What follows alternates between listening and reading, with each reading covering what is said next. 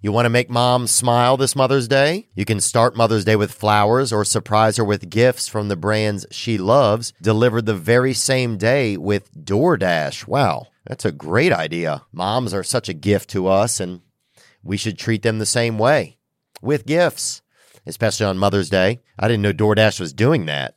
That's exceptional.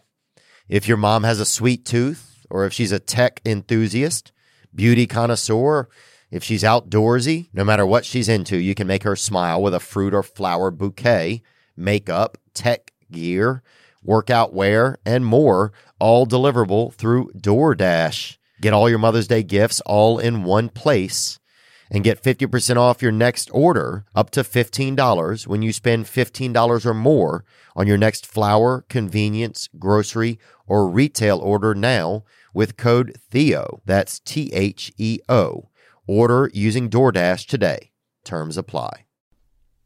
The zebra. You know, it's it's tough to know about insurance. It's tough to know what's going on. Do you need it?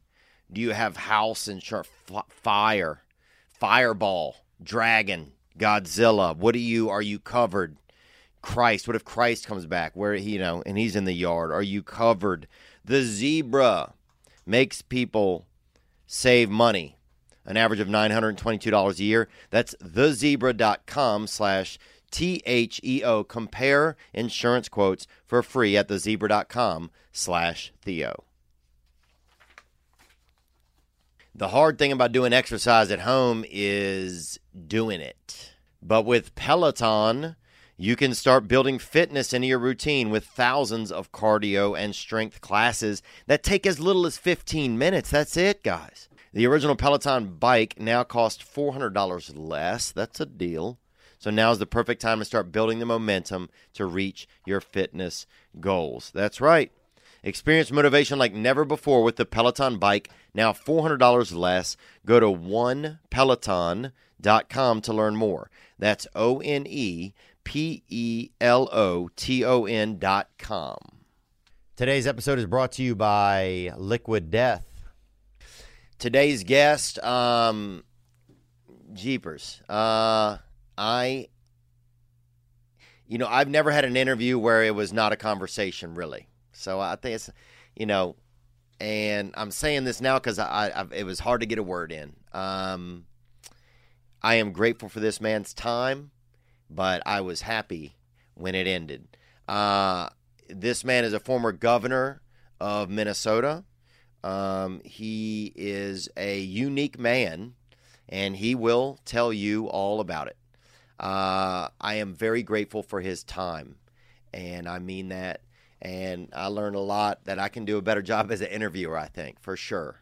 I did learn that. Um, but he makes some really interesting points, and he does talk about some things that I'm really excited to uh, that I, that I was grateful to get to speak for to hear him speak on.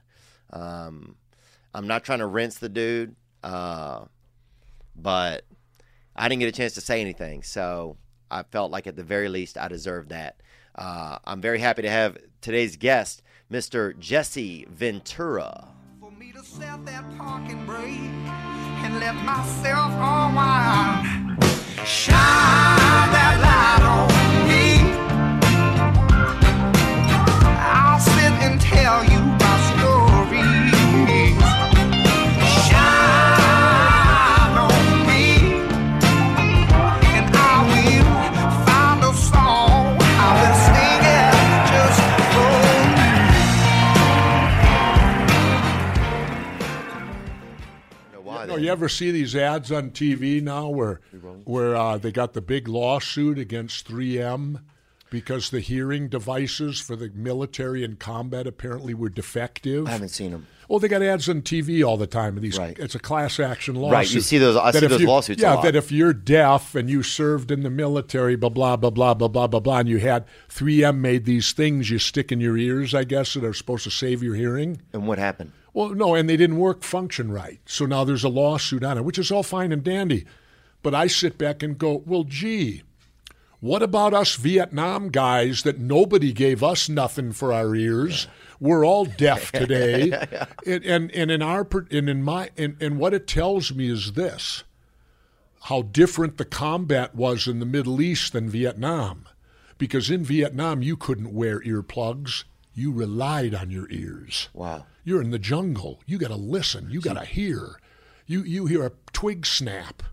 It could be your life. Yes. Yeah. And you have to hear it. Right. You know, but in this urban fighting, apparently you can put in earplugs and blast each other because you're in the city. Right. We- For mo- or the desert. so it's just interesting how like through bat a- as time. But I is- mean, where's our compensation? Right. I'm deaf as Right, I'm- shit. yeah, I can't Because hear. I sat and shot stoner machine guns and all this shit Yeah. and blew things up. yeah, you can't even listen to Pearl Jam enjoyably. You know where? Yeah. What? Oh no, but there's better than Pearl Jam now. I found a new young rock band that has given me my youth again. What is that? It's a group. I don't know if you guys know them. Greta Van Fleet. Oh yeah. Oh my God! Yeah. I I I was a huge Led Zeppelin fan, and Bonham died, and the rift between Plant and Page. They're never going to get together. They're never going to play again, and I, my heart ached because I thought I'm going to go to my grave and never hear any more Led Zeppelin. Yeah. They're gone Yeah. my son comes over the other day. He says, Hey, Dad. He said, You liked Zepp, didn't you? I said, Hell yeah. Saw him in 72 and 75. And he said, Listen to this. And he put on a song. And I sat listening to it and I looked at him. I said, What did Jimmy Page release shit from the archives? I've never heard this Zeppelin song before. Wow, that much. He huh? goes, "They're not. Le- That isn't Led Zeppelin." I go, "What?" And he said, "That's a, dog, a band called Greta Van Fleet out of Michigan." Wow. Then he pulls up on the, on the, his phone an interview with Robert Plant, and Robert Plant talks about him. talks about the Greta Van. Greta Fleet. Van Fleet and Robert Plant laughingly goes, "Somewhere I've heard that voice before," and he goes, "I'm jealous." Wow. because he said they're young and I'm not. Yeah. well, youth becomes that great. I think This youth. guy, he- he's not quite totally Robert Plant because he's a little rough on the edges with the little Getty Lee thrown in from Rush. Yeah. Yeah, I can see he's got a little, uh, not a feminine side, but a little bit more of that. But Plant had that. Yeah. Yeah. Plant very much had a feminine side to his voice. He'd sing those slow bluesy songs, drive my wife crazy. Yeah.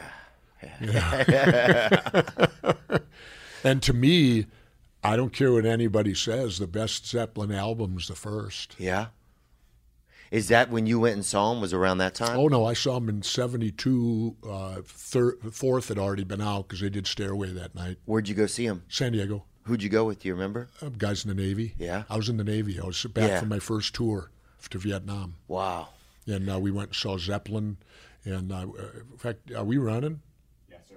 Oh, we're Can you on. hear us okay? Yeah, we're rolling. We can Okay. cut any of this out, though. Oh no, that's fine. Then we're on and rolling. Then let's talk. We'll talk rock and roll though. Yeah, If let's you talk want to- about it. No, I'm just curious. Yeah. Uh, who- no, where where who you where went I with. was that weekend, uh, that was the toughest rock and roll weekend of my life. Was Led Zeppelin.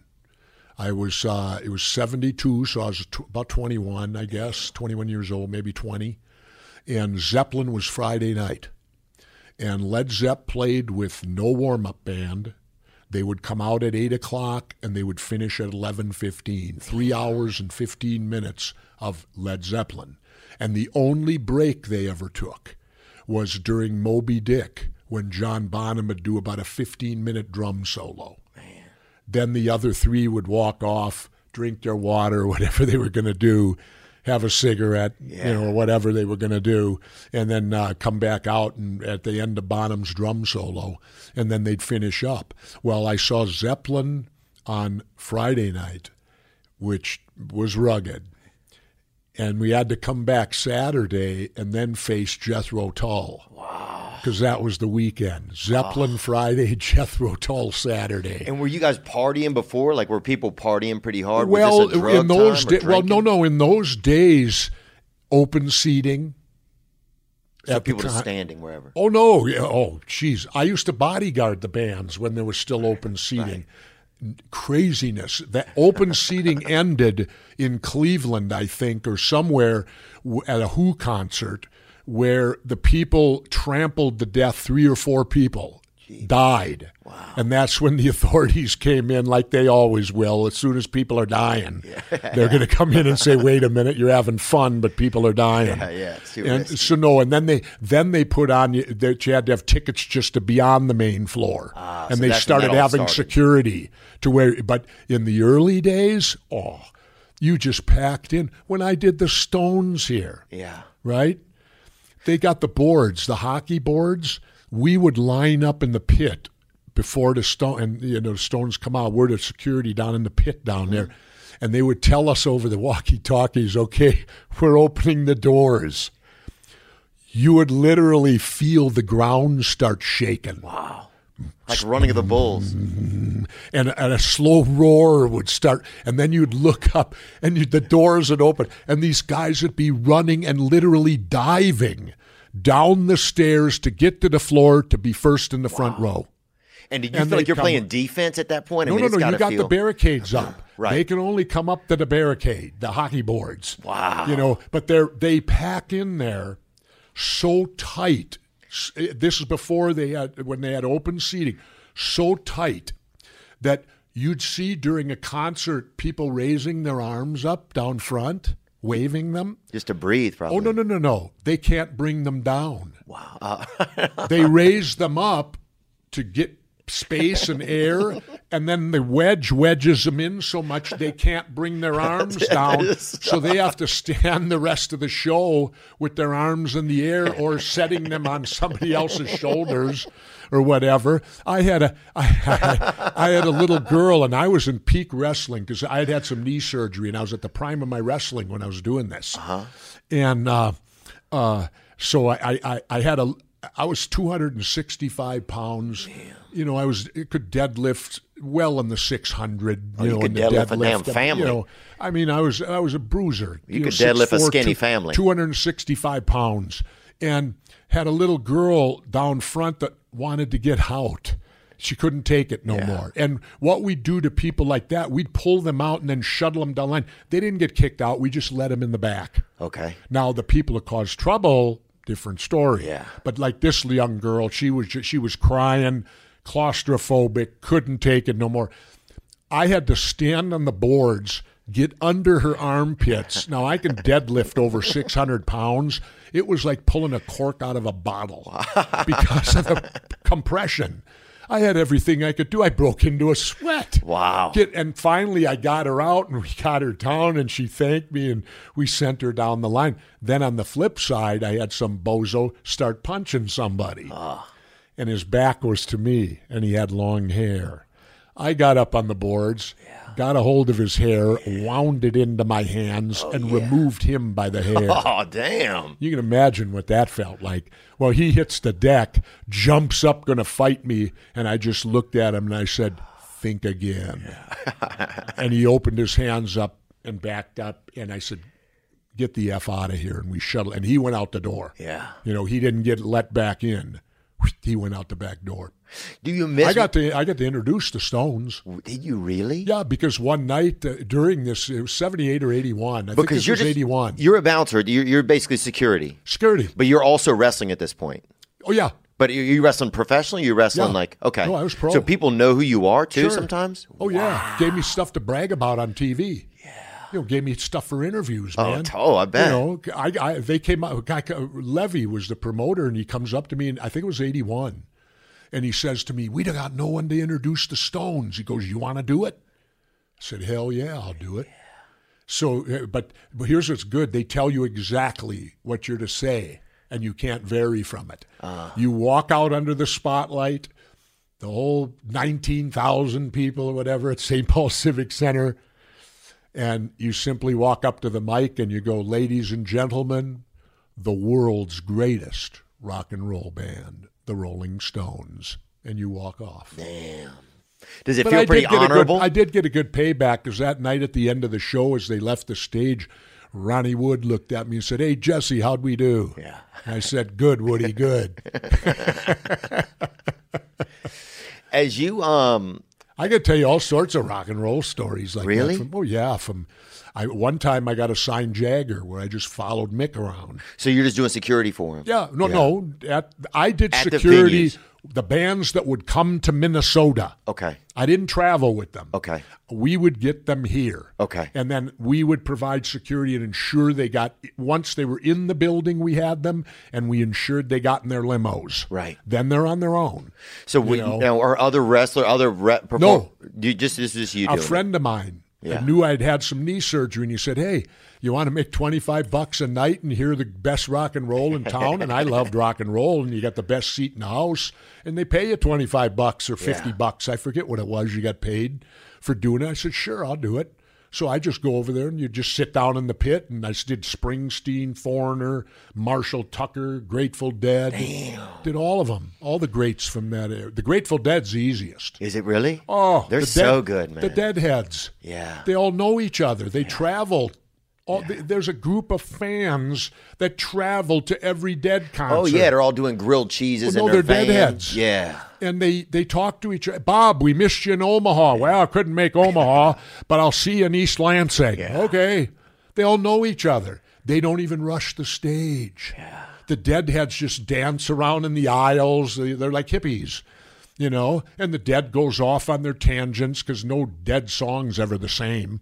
You know, they, they take it any direction. Oh yeah, they it's get gonna real go. whimsical. Oh, yeah. And, and so that was the Grateful Dead. They were the easiest. Really? Oh, we left the front. Yeah. So there ain't nothing to worry. These guys, eh, they, they all know the Grateful Dead. They're like friends. Yeah. it's like playing a concert in front of your friends, you know.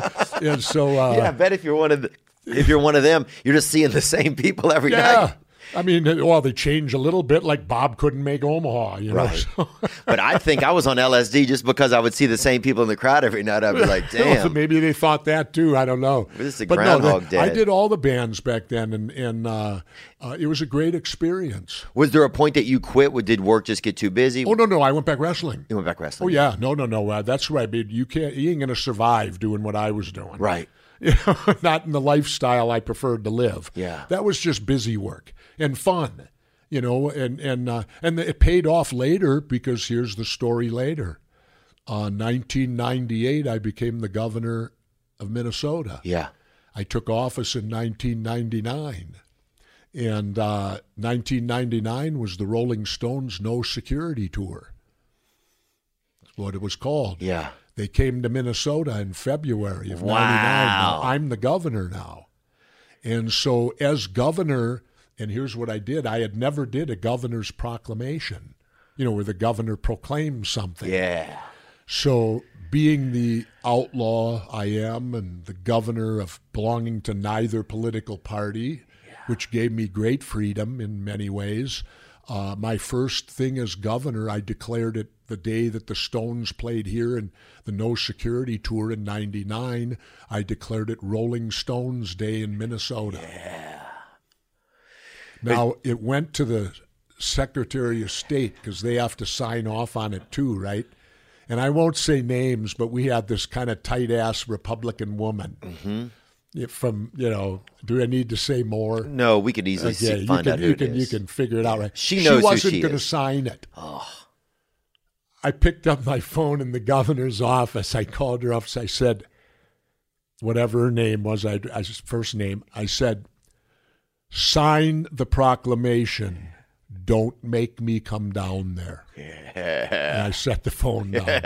The proclamation was back in about five minutes. Dude, that's awesome. Signed. She Was- signed off. I said, give me a break. yeah, what are we doing? And well, the great payoff came that night because that night I was there to when the Stones were, and they had been greeted at the airport by the press, and they asked Mick Jagger, "How do you feel?" The governor declared it Rolling Stones Day in Minnesota, and Mick said, "We were very honored." They said, "No one's ever did that for us before." Wow. You know, we've never come to a state and had the state declare it our day. yeah.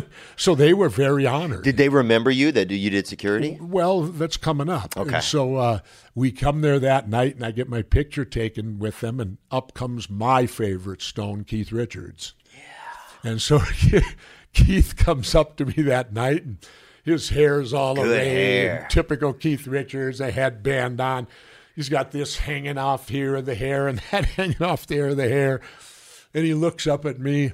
in typical Keith Richards style, and he goes, uh, So you used to bodyguard us back in 78 and 81, huh? You know, somebody told him that, I'm sure. And I go, Yep. And he goes, And now you're the governor. And I go, Yep. and in the great Keith Richards Cockney accent, I'll remember it the rest of my life. He looks at me and goes, Fucking great. I'll never forget it. Fucking great.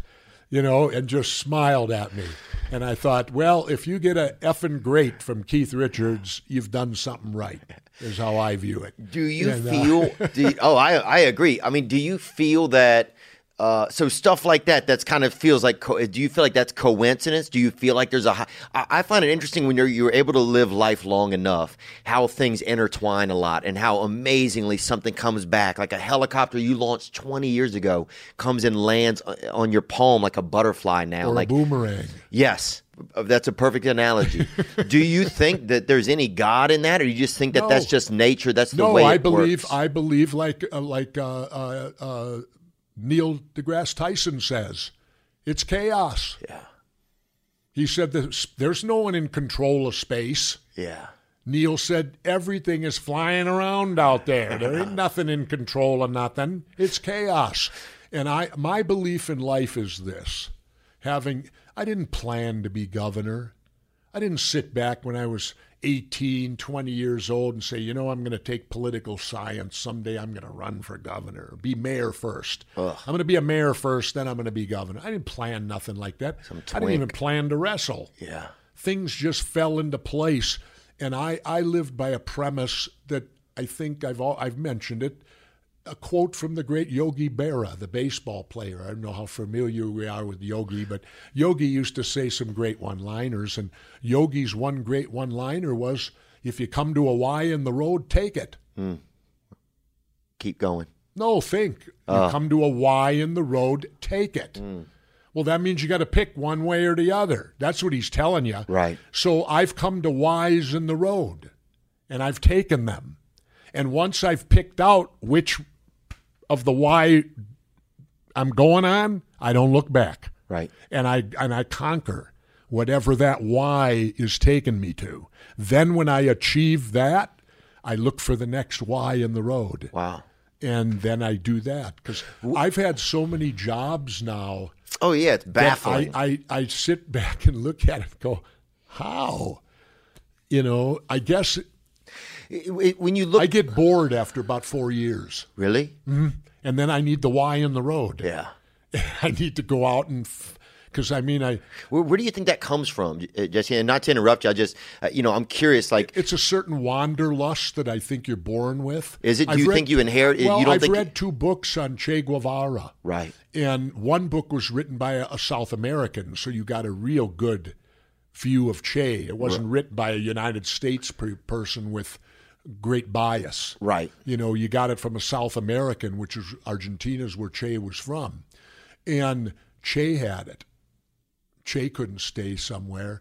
I mean, he had, he had it made in Cuba. Right. He was like God in Cuba. Yeah, and he was handsomer than Fidel. Well, and they put him up. He's he's there. I've been to Cuba. Yeah, same. He's on he's on that building. Oh, their His libraries, face. their libraries start with books on Che and Fidel. There's no history Exactly. before them. They Yet had, Che didn't they were, stay, did he? they were heroes, Che didn't stay, did he? kind of heroes. No, No. he needed something else. It's He almost like couldn't- that. He couldn't stay. It's like I Brad Pitt in view it, that movie. He couldn't stay, and Right. that's w- me. There's a times come on m- certain jobs I do where I can't stay no more. yeah, that I gotta I gotta go on. I gotta move. I gotta get go keep going. Maybe maybe I'm giving up the day that I say, okay, this is it. right. You know, I'm not. uh, This is I'm on the final Y in the road, but I ain't there yet. I don't think I'm 70 now. Wow. But uh, that's why I moved to Mexico 15 years ago. Oh, I didn't even know that. Oh yeah, I've been living in Mexico for 15 years. Every winter, I live an hour from pavement and an hour from electricity. And does that been? Do you I feel like live that's been off- beneficial? I live off the grid. wow. I Who do I, you take with you down there? I take my pickup truck, my wife, and my dog. And was there a reason you guys chose down that area? Was there? No, Yeah. Just kind of worked because out. uh, uh, like my life, a Y came in the road. Yeah. I took it. No, what happened on that deal was I had just come out of office and I needed a break of being governor, and I just inked a huge contract with MSNBC. Right. Mm-hmm. You notice I was never on. I was gonna say I've never seen any clips of this. Yeah. uh, No, because I was never on. The reason we'll get back, but I, I'll cover this because I've covered it before, and I like people to know. By the way, I'm going to do a shameless plug here on your thing. Please do. I'm I'm now on Clubhouse. Okay. Okay, and so it's people called can, the governor's office. Okay. so anybody that wants to tune me in can go to Clubhouse in the governor's office. Okay. And I'm on Sunday night at seven central Mm-hmm. and Wednesday night at seven central. Okay. I go on an hour each those nights. So anybody out there that does this and wants to hear more from me, that's where they can They can go. do it there. Is Yeah. there something interfering with your happiness? Do you have you ever had happiness? That's a question I've also al- often asked myself. Do I have have I ever had happiness? And I don't know sometimes. I have moments of it, flashes. But have I ever had a real soup of it? I don't know. Is it possible for me? That's a question I have oftentimes. BetterHelp can help. If there are questions about your mental and uh, well-being and your depression, anxiety, you need answers. BetterHelp is committed to facilitating great therapeutic matches that make it easy and free to change counselors if you need. You can Zoom with them. You can um, rock with them. Zoom with them. Rock with them. You can uh, do on the phone. You can even text them. You know, if you if you if you're having trouble getting help in your area, don't give up on getting help. Visit betterhelp.com slash Theo. That's E B-E-T-T-E-R-H-E-L-P E dot com slash Theo. This podcast is sponsored by BetterHelp. I've gotten BetterHelp, and TPW listeners get 10% off their first month at betterhelp.com slash Theo. Learning a new language, have you ever tried that? Have you ever tried to learn a new language? Were you in high school and you tried it? Didn't happen, did it? Are you Spanish? Well, anything can happen. Thanks to Babbel, the number one selling language learning app. Oh, the whole process is addictively fun. Become the the linguist you want. You want to talk to somebody who's Russian? Learn how to. Spanish, French. They got it all. They teach bite-sized language lessons for real-world use. Damn, you can use it at the s- at Starbucks. uh. Oh, so it's the Starbucks. With Babbel, you can choose from 14 different languages. Babbel's speech recognition technology helps you improve your pronunciation and accent. Accent. Right now, when you purchase a three-month Babbel subscription, you'll get an additional three months free. That's six months. That's Babbel, B-A-B-B-E-L E dot com, code Theo. That's B A B B E L dot com. Code Theo, a three month Babbel subscription. Get three months free language for life.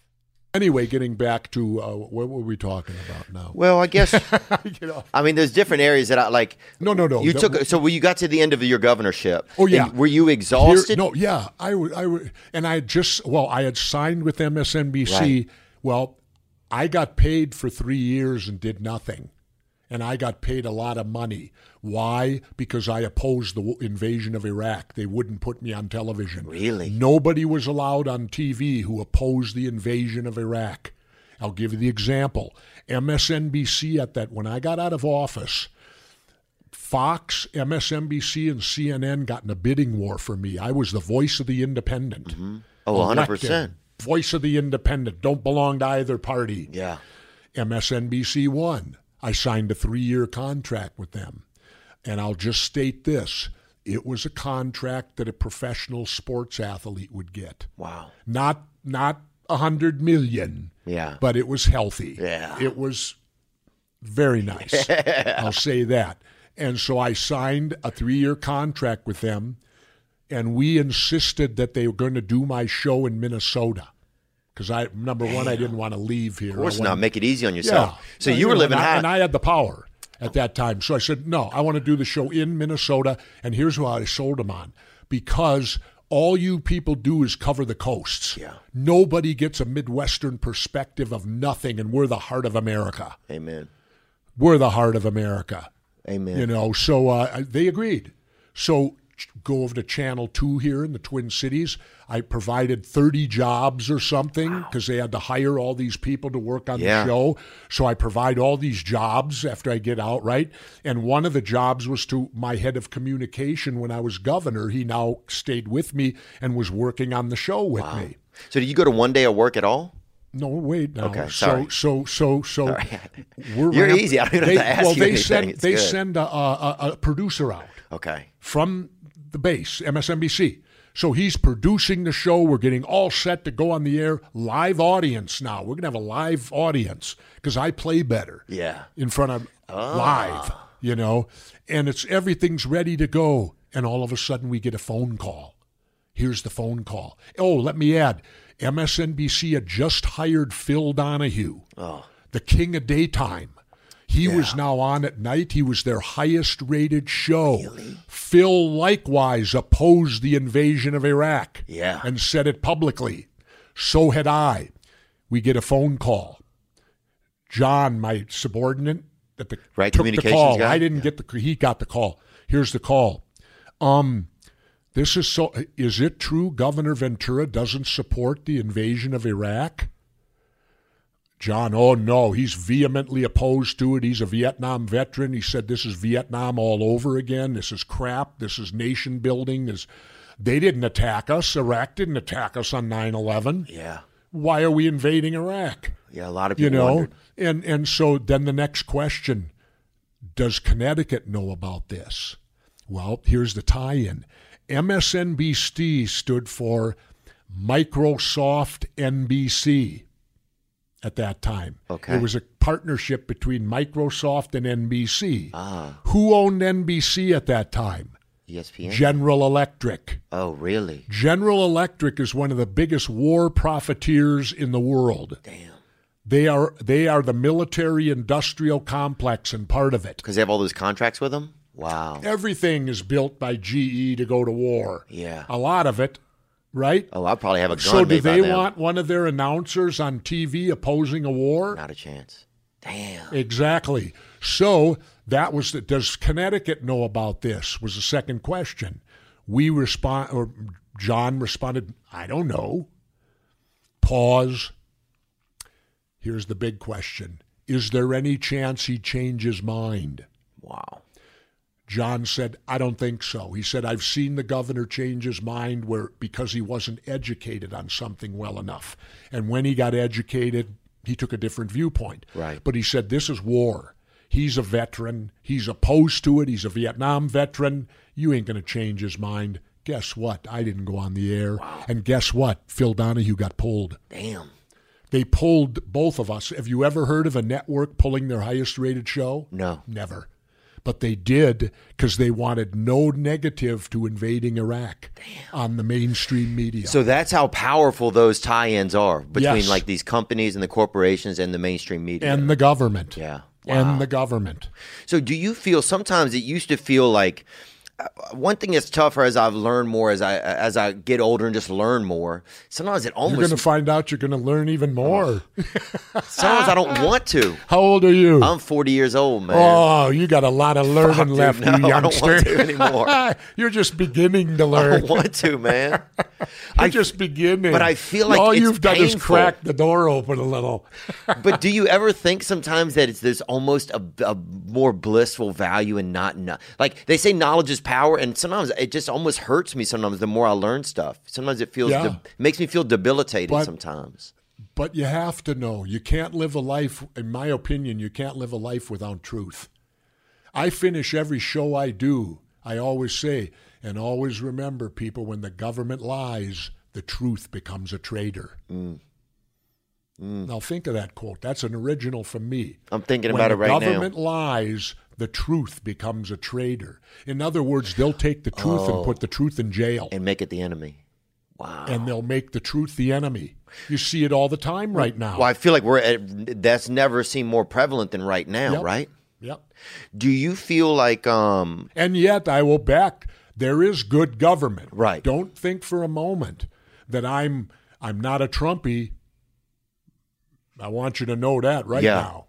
You know, I don't even want to get into my feelings on him Yeah, and as there's, an ex-military man. right. There's a lot to unpack and, there with and that. to me, January sixth was an attempted coup d'état. Really? Absolutely. Look at the, what they're learning now. Yeah. They had the format all laid out. Oh yeah, it almost seemed like one of his You shady know where he contractors sits and could have helped tells set it up. Hillary Clinton lock her up. Yeah, There's the guy that belongs in jail, right. Donald Trump. He tried to overthrow our country. He defied the Constitution. Do you now think? I live by the Constitution. Right. That's the document I live by. If you don't like it, change it. But you got to have a set of rules. Yeah, Those are the rules. He broke them. yeah, He broke the rules. yeah, He should never be allowed to run again. yeah. And in far as I'm concerned, he belongs in jail because people died that day Right. on an insurrection to overturn our government. Right. It's that simple. And I don't care how these Republicans want to butter the bread. You're talking to the independent here. And you know what part angered me the most? What is it? When I saw a Confederate flag carried through my Capitol. Yeah. Well, does that make you feel? I call what? you know what I call the Republicans now? The Taliban. Really? They're the American Taliban, baby. And that's coming from Jesse the Body, the American Taliban. Well, look what they're doing in Texas. yeah. What? Oh, where's women's rights? Yeah. The Taliban have got them down there. You know, they're taking away people's right to vote. Did you know it's easier to buy a gun in Texas than vote? Yeah, that's insane. That- didn't know that's that. insanity. You want the definition of insanity? There's a good one right there. and now this latest thing. What was the latest thing that crazy governor? Oh, he's now over. The governor Is is, this now Abbott? overruling mask mandates. Yeah. In other words, no one in Texas can make you wear a mask. Okay. Well, what about this then? This, let me ask you this: Do you feel like? And by the way, I love the mask. Right. You know why? I wrote an op ed piece, it gave me freedom. Yeah. I can go in the store now. Nobody bothers me. And if I keep my mouth shut, nobody does. And I don't have to talk to people that I probably didn't want to talk to anyway. yeah, yeah, yeah. You see little Jesse the body's coming out. Oh, now. that's good, man. The I'm, old villain. fuck, I'm ready to get body slammed. You know. Well, what you I'm know saying? why the villain's coming out? I Why? got people criticizing me now saying I've sold out because I got vaccinated. Mm-hmm. What a crock of crap.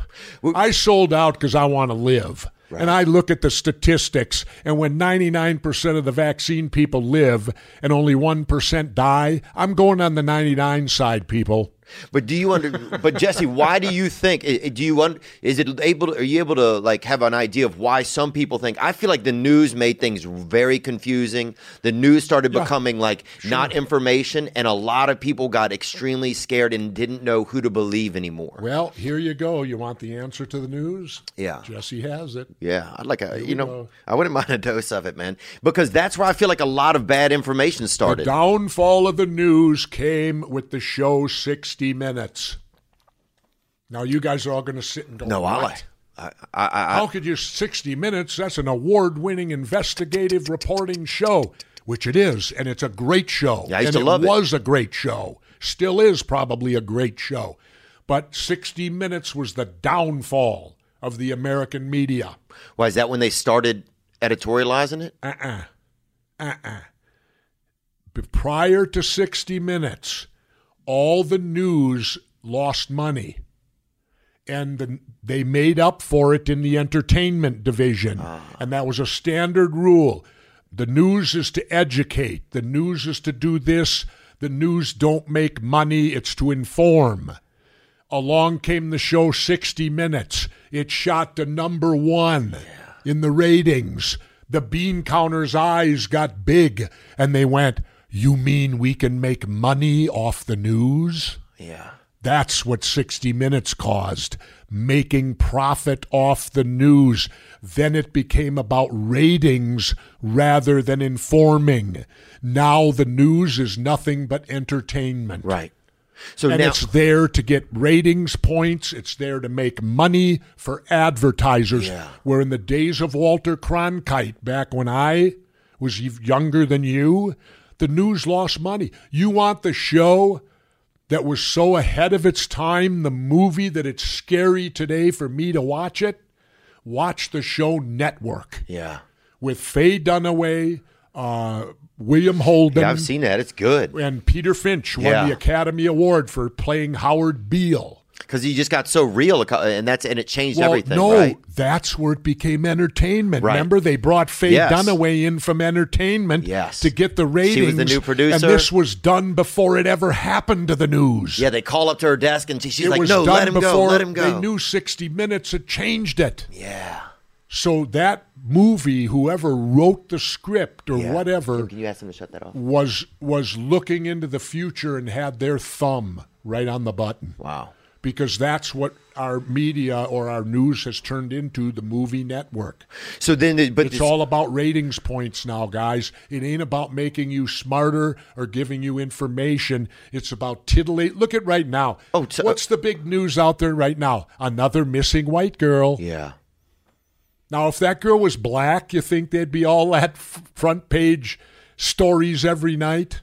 If it was a, a lot black, of black girl people don't missing, go hiking really though, but may probably not, maybe not. You know, maybe not. Black girls disappear every day, yeah, and you don't see no where they isolate. Every all people disappear every day, probably. But why is it that they pick out the cute, right. There's the this cute little looking little damsel white girl? in distress. Yeah, Yeah, the cute little and, and don't get me wrong, it's a tragedy. It's Yeah. horrifying whatever happened to her.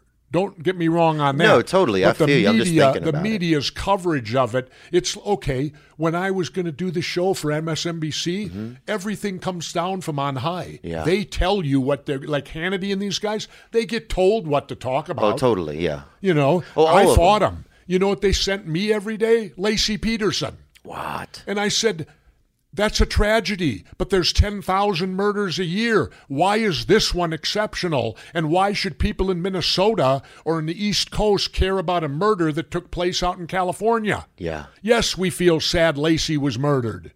Like I feel sad that anybody else gets murdered. But why would I, on a national TV show, give five minutes of the show's time covering a murder that affects that when you have 10,000 of them a year? Yeah. So, what, but so okay. With that said, th- that's Yeah. where I feel like where do people go to get good information, and that becomes the scary part. That's how things. A lot Well, of I things can become tell ya. fragmented. Remember when Larry King died? Oh yeah, Now, Larry King was an icon. I got to go on his show one time, man. It's pretty cool. Oh, yeah, Larry King, an icon. I did his show a number of times. I feel fortunate. Larry King talked to everyone. Yeah, Well, they did all these tributes to Larry, right? Which they should. Well deserved. But they left out the last five years of Larry's life. They stopped the tributes when he left CNN. Do you know where he went?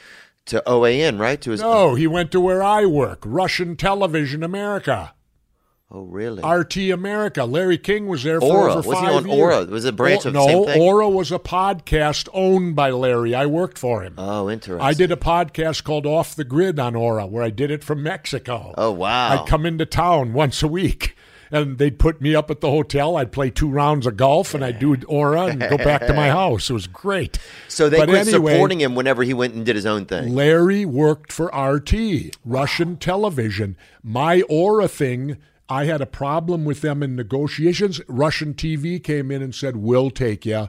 So I went with RT America, where Larry was. For five years, Larry King worked at RT America. That is Russian Television America. And you know what he said? He said, This is the most honest news people are going to get. Hmm. And this came from the icon Larry King, who our mainstream media didn't want that quote out there, so they didn't cover the last five years of Larry's life. They made Larry retire after CNN. Larry wasn't retired. Larry was on every week, like I am on RT America. Yeah. And before I signed with RT, they flew me and my wife to Moscow. Really? I went. Yes, I went to their tenth anniversary of RT. No. Uh, I met Gorbachev that night, and uh, Putin was the keynote speaker. Wow. And at the end of the night, Vladimir Putin, the president of Russia, walked over to me. I didn't walk over to him. He walked over to me. Did you stand up or were you I in st- your chair? absolutely. He's the president. Yeah, I yeah. stood up. He offered his hand. I shook his hand. Putin looked at me and said, "Thank you, Governor." And I said, "You're welcome, Mr. President." And then he said, "I want you to know, I w- I w- I will never interfere in your television show. You have complete control and complete artistic freedom." Hmm. And I said, Thank you, Mr. President. I appreciate that. And guess what? I've been there four years now, and he's been a man of his word. Have you- yeah, he you- has never interfered in my show. Nobody tells me what I can say or can't say. They don't tell me what I can or can't talk about. Now, isn't it strange? I'm banned from TV in America. Wow. I'm banned, and that's because of my court case. They all came into my court case to have it overturned. Oh, when you um. Chris Kyle mess, Oh yeah, the lie about me. yeah, yeah. Chris Kyle lie. Yeah, I remember. Yeah, well, what people don't know at the at the at, two judges at the Court of Appeals broke two of their own rules and sided with the media and overturned my case, breaking their rules to do it. so how do we And defeat? and and and and in doing so, where can I go to work? yeah. these people interfere. I was, you know, they interfered in my court case. So I have, I can, and so I work for RT now, and it's the, they're the best. Do you know what they did for me? Eh, I start, and they were sending me to a studio, right? And Misha, my boss, he goes, uh, you know, that's expensive, and it's really out of the way for you. He's a Russian. He said, "Do you have room in your house?" I said, sure. I said, I got a, a bedroom down in my basement. I kind of call it my trophy room. I keep all my trophy paraphernalia down there in the corner of the house. Nobody can see it unless I take them down there. He said, could we put a studio in there? Wow. I said, sure. All of a sudden, Amazon boxes start arriving at my house. Technicians come. They took out all the permits. They wire me up. Ba boom, ba boom. The cameras, the lights. I now do my show from my basement. That's awesome. I'm in Minneapolis, they're in DC, and my partner's in LA. Yeah. And they have the capability now that we can do a complete show and never even be in the same city with each other. Does that's it- something. The it's amazing. technology. Well, it's amazing. I mean, do you, And so that's how I do my show. I walk downstairs, and uh, and I'm happy to say my son is home now. He worked for RT for still working for them, and uh, he came home, and uh, he now uses my studio to stay working with RT. Oh, wow. And he's back home, which makes his mom and me very happy. You're always happy when the the son comes back, even when he's 41 or 42 now. is that your only child? No, I have a daughter. Oh yeah. She lives here. Oh, she does. Oh. Yeah, she's married and lives here. But my son's more of the, the he's more of his dad Really? traveling. Oh yeah, he's he hasn't lived here for twenty years. He graduated from high school and left. Wow. He he was Sean Penn's assistant. Oh really? He had that wander thing in him, huh? Oh yeah, and he went well, Sean Penn. I remember the time he called me. He says, "Hey, Dad." I said, "Yeah." He says, "Guess where I'm going tonight?" I said, "Where?" He says, uh, "He's over at I'm at the Cannes Film Festival. We're having a party with the Victoria's Secret models." And I said to him over the phone, I said, "Well, you ought to enjoy yourself." Oh, I used to masturbate to their magazines, man. Remember when that magazine came in the mail? Those are the What, good old days. Victoria's Se- Oh, Yeah. Well, he calls me, said, "Oh yeah, we're going to a party tonight with the Victoria's Secret models." I go, "Oh, that ought to be fun." Yeah, that'll be no, a he he. My son left at twenty. Yeah. You know, and he took he was Sean Penn's assistant for a while, and then he lived and worked in L.A. for ten years, and then an opportunity opened up for him at RT America. And he was on the ground floor. He got into RT when they were a few rooms on a floor. Now they're two complete floors of a building. Wow. Out Now, in D.C. Does it feel? Does, is it strange that that it's a Russian company and that they're making uh, like well, they're technically not. They're an American company. right? I'm just wondering, is there any like? But you know what I they I have to do? I have to because I work for them. Wait till you hear this bullshit. Mm-hmm. because I work for them, I they I'm f- I have to file as a foreign agent. oh, really? Yeah. Now they don't make people on Al Jazeera do that. They don't make people on uh, any of these. Uh, the, the BBC don't have to do that. So the IRS is making you do that? On, no, the government. Oh, the oh, the government's making you Not do the that. IRS. Okay. IRS has nothing to do with it. Okay. It's the government. We have to file with the Department of Justice Because as it's foreign Russian? agents. Now, I take offense to that. Yeah. I'm born and raised here. I'm a United States citizen. I've been a mayor. I've been a governor. I'm an honorably discharged Vietnam veteran, and I have paid taxes to this country my entire adult life. Unlike Donald Trump, Yeah. I pay my taxes. Yeah. I participate. I don't cheat.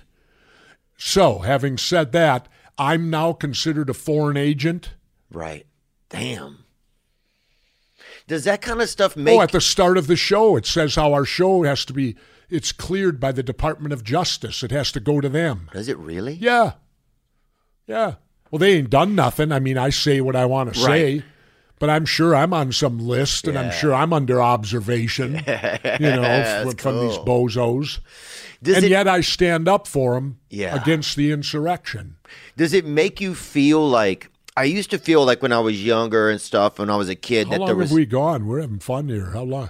About 45 minutes. Oh, so we we got really? 15 to go then. wow.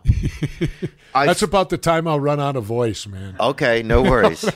um, I used to feel like as a kid, like there was this American dream, there was this red, white, and blue thing, and we were all part of this group. Like, and sometimes I feel like I don't feel that way anymore. Sometimes, and it's not like I don't know if it's a choice I'm making not to feel that way. You know what made me change?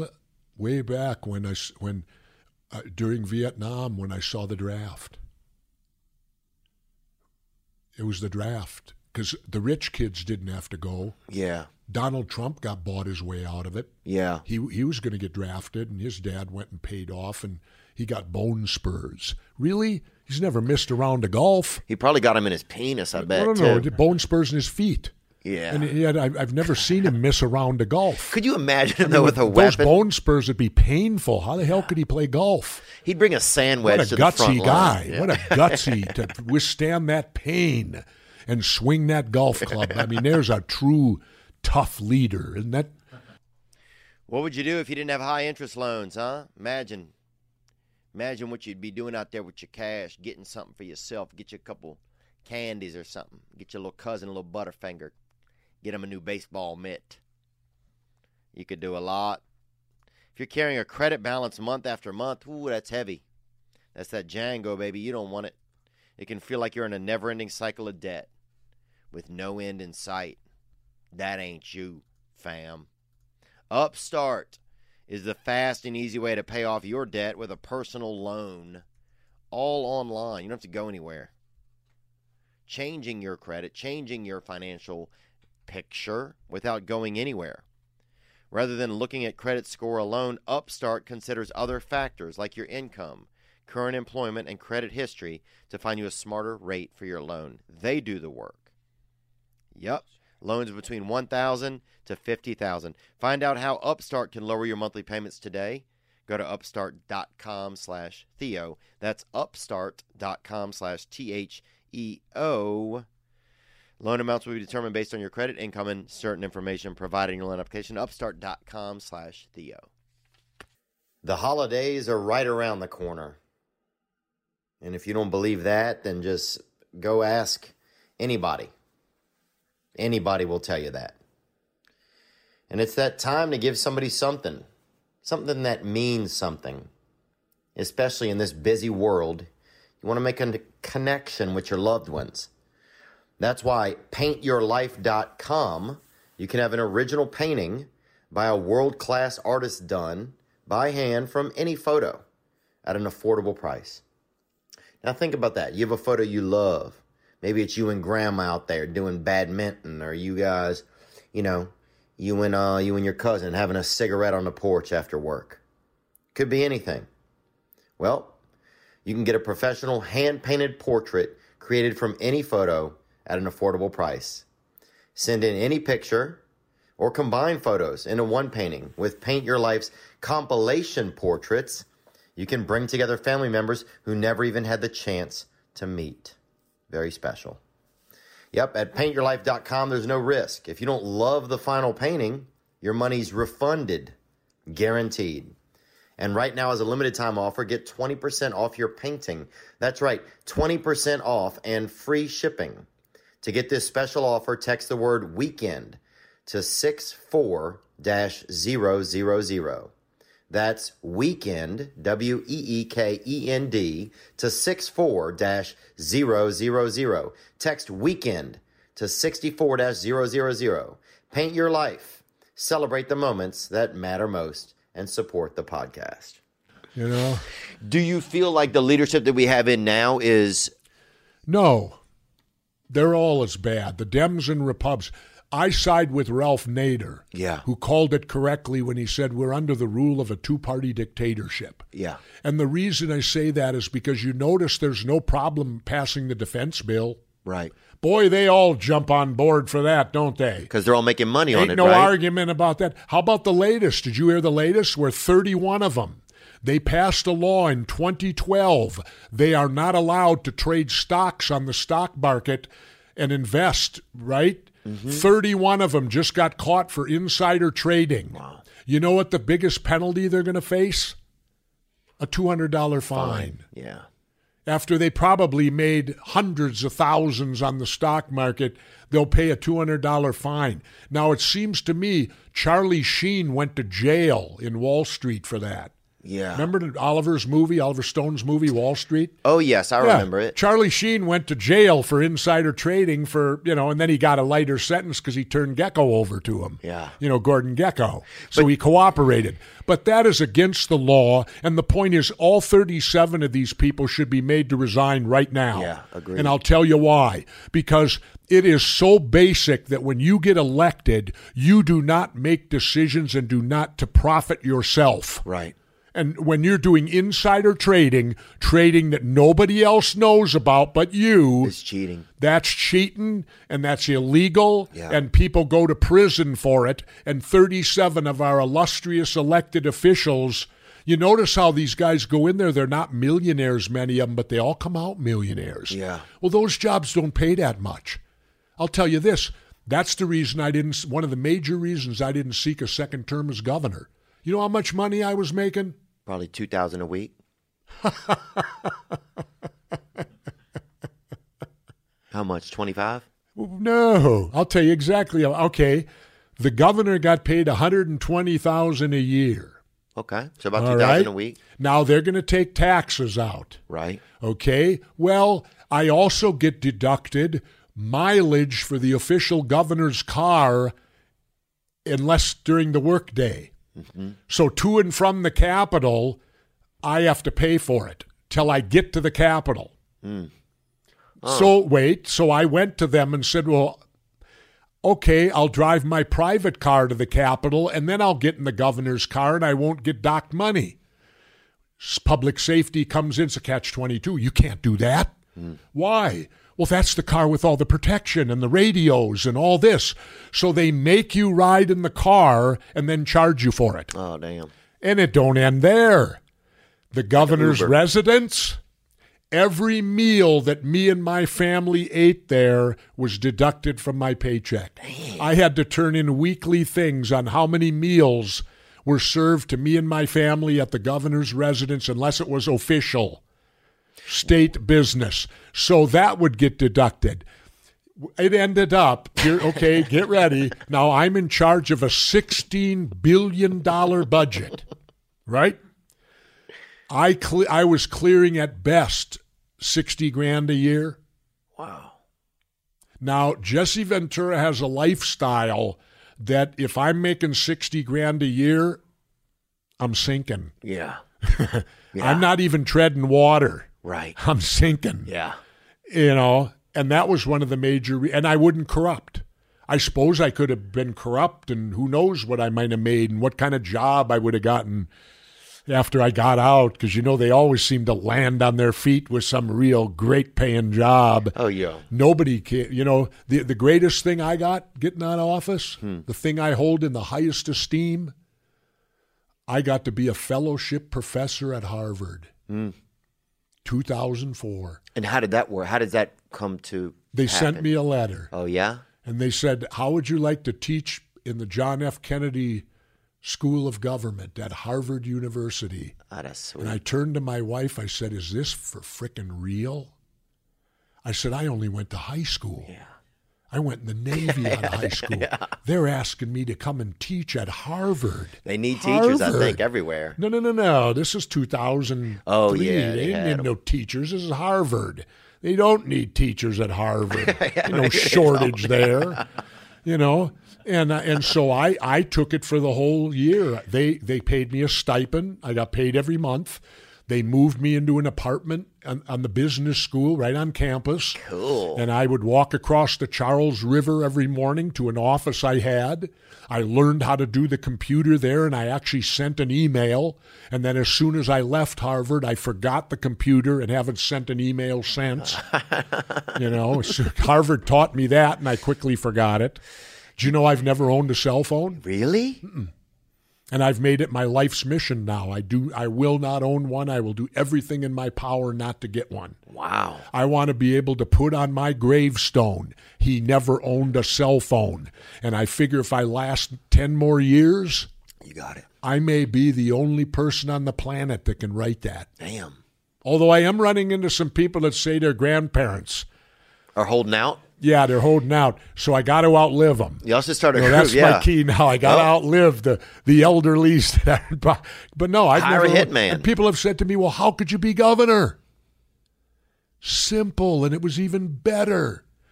I had two bodyguards, twenty four seven. They had them, Yeah. so they screen calls. Oh, that's Anybody nice. wants to talk to me, they call them. Da da da da da. They cover. Governor so and so is calling. Oh, Tell him I'll call him back at five, that I'm busy right now, but I will get back to him. I'm sorry, the governor is not available right now, but he, do, he is aware of your situation and said he'll get back to you at five o'clock today. Okay, very good, thank you. That way you got a built in Yeah. call screener. If you got your own cell phone, Oh, it's, it's the worst. you You, ain't got a call screener. don't have a life anymore either. I, You know, I got to but- ask you this, Well, you know it's Jesse. interesting. I've gone. I've said that to people, Uh-huh. and people have looked at me, and they've actually looked at me sincerely and replied, "You're lucky." wow. Oh, And I yeah. often think to myself, "Why are they saying that to me? Why are they telling me I'm lucky not to have a cell phone?" And I think it's because it's it's beginning to dominate people's lives Oh, yeah. to where they have nothing else but the cell phone Yeah. boy, I'd hate that existence. I went out to Sirius Radio once, and you know they put you in the green room. Mm-hmm. Oh, yeah. I've been there. I always hated the In green. New York? Do you like the green room? I hate it. You I know don't why? like it that much. No, you know why I hate the green room? Why? Because that's what they call the room at San Quentin where they put you to death. Oh, really? It's called the green room. Oh, damn. It's where they go before they pump you full of electricity. Oh, in the yeah. old days. Well, anyway, I'm at the green room at Sirius, right? There's probably a dozen people there. Every one of them is staring at their cell phone, but me. And I'm looking around the room, and I finally thought, "Screw this."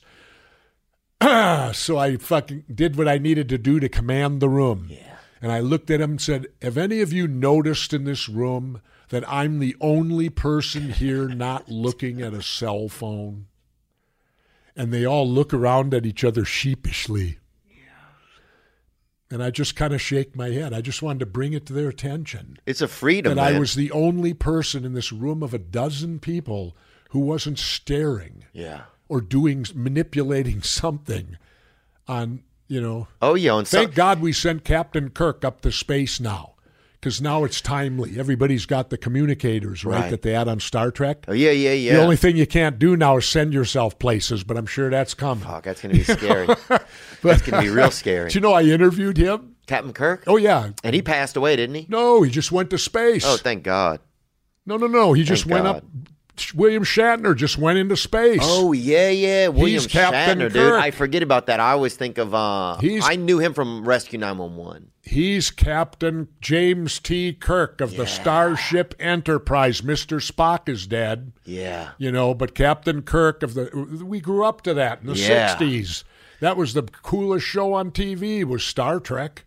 James T. Kirk. My wife had a crush on him Oh, b- when she was a damn. young girl. Fuck she him, told me. man. She said I was in love with, and I, you know, and uh, Captain Kirk. Yeah. James T. Kirk. Of the, and no, I thought, and, and it was kind of interesting because I saw a, a huge scientist interviewed, Mm-hmm.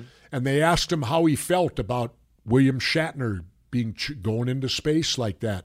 He looked and smiled, and he, he said something really cool. He goes, William Shatner didn't go into space. He said James T. Kirk went into space. Oh, that's cool. A certain part of him.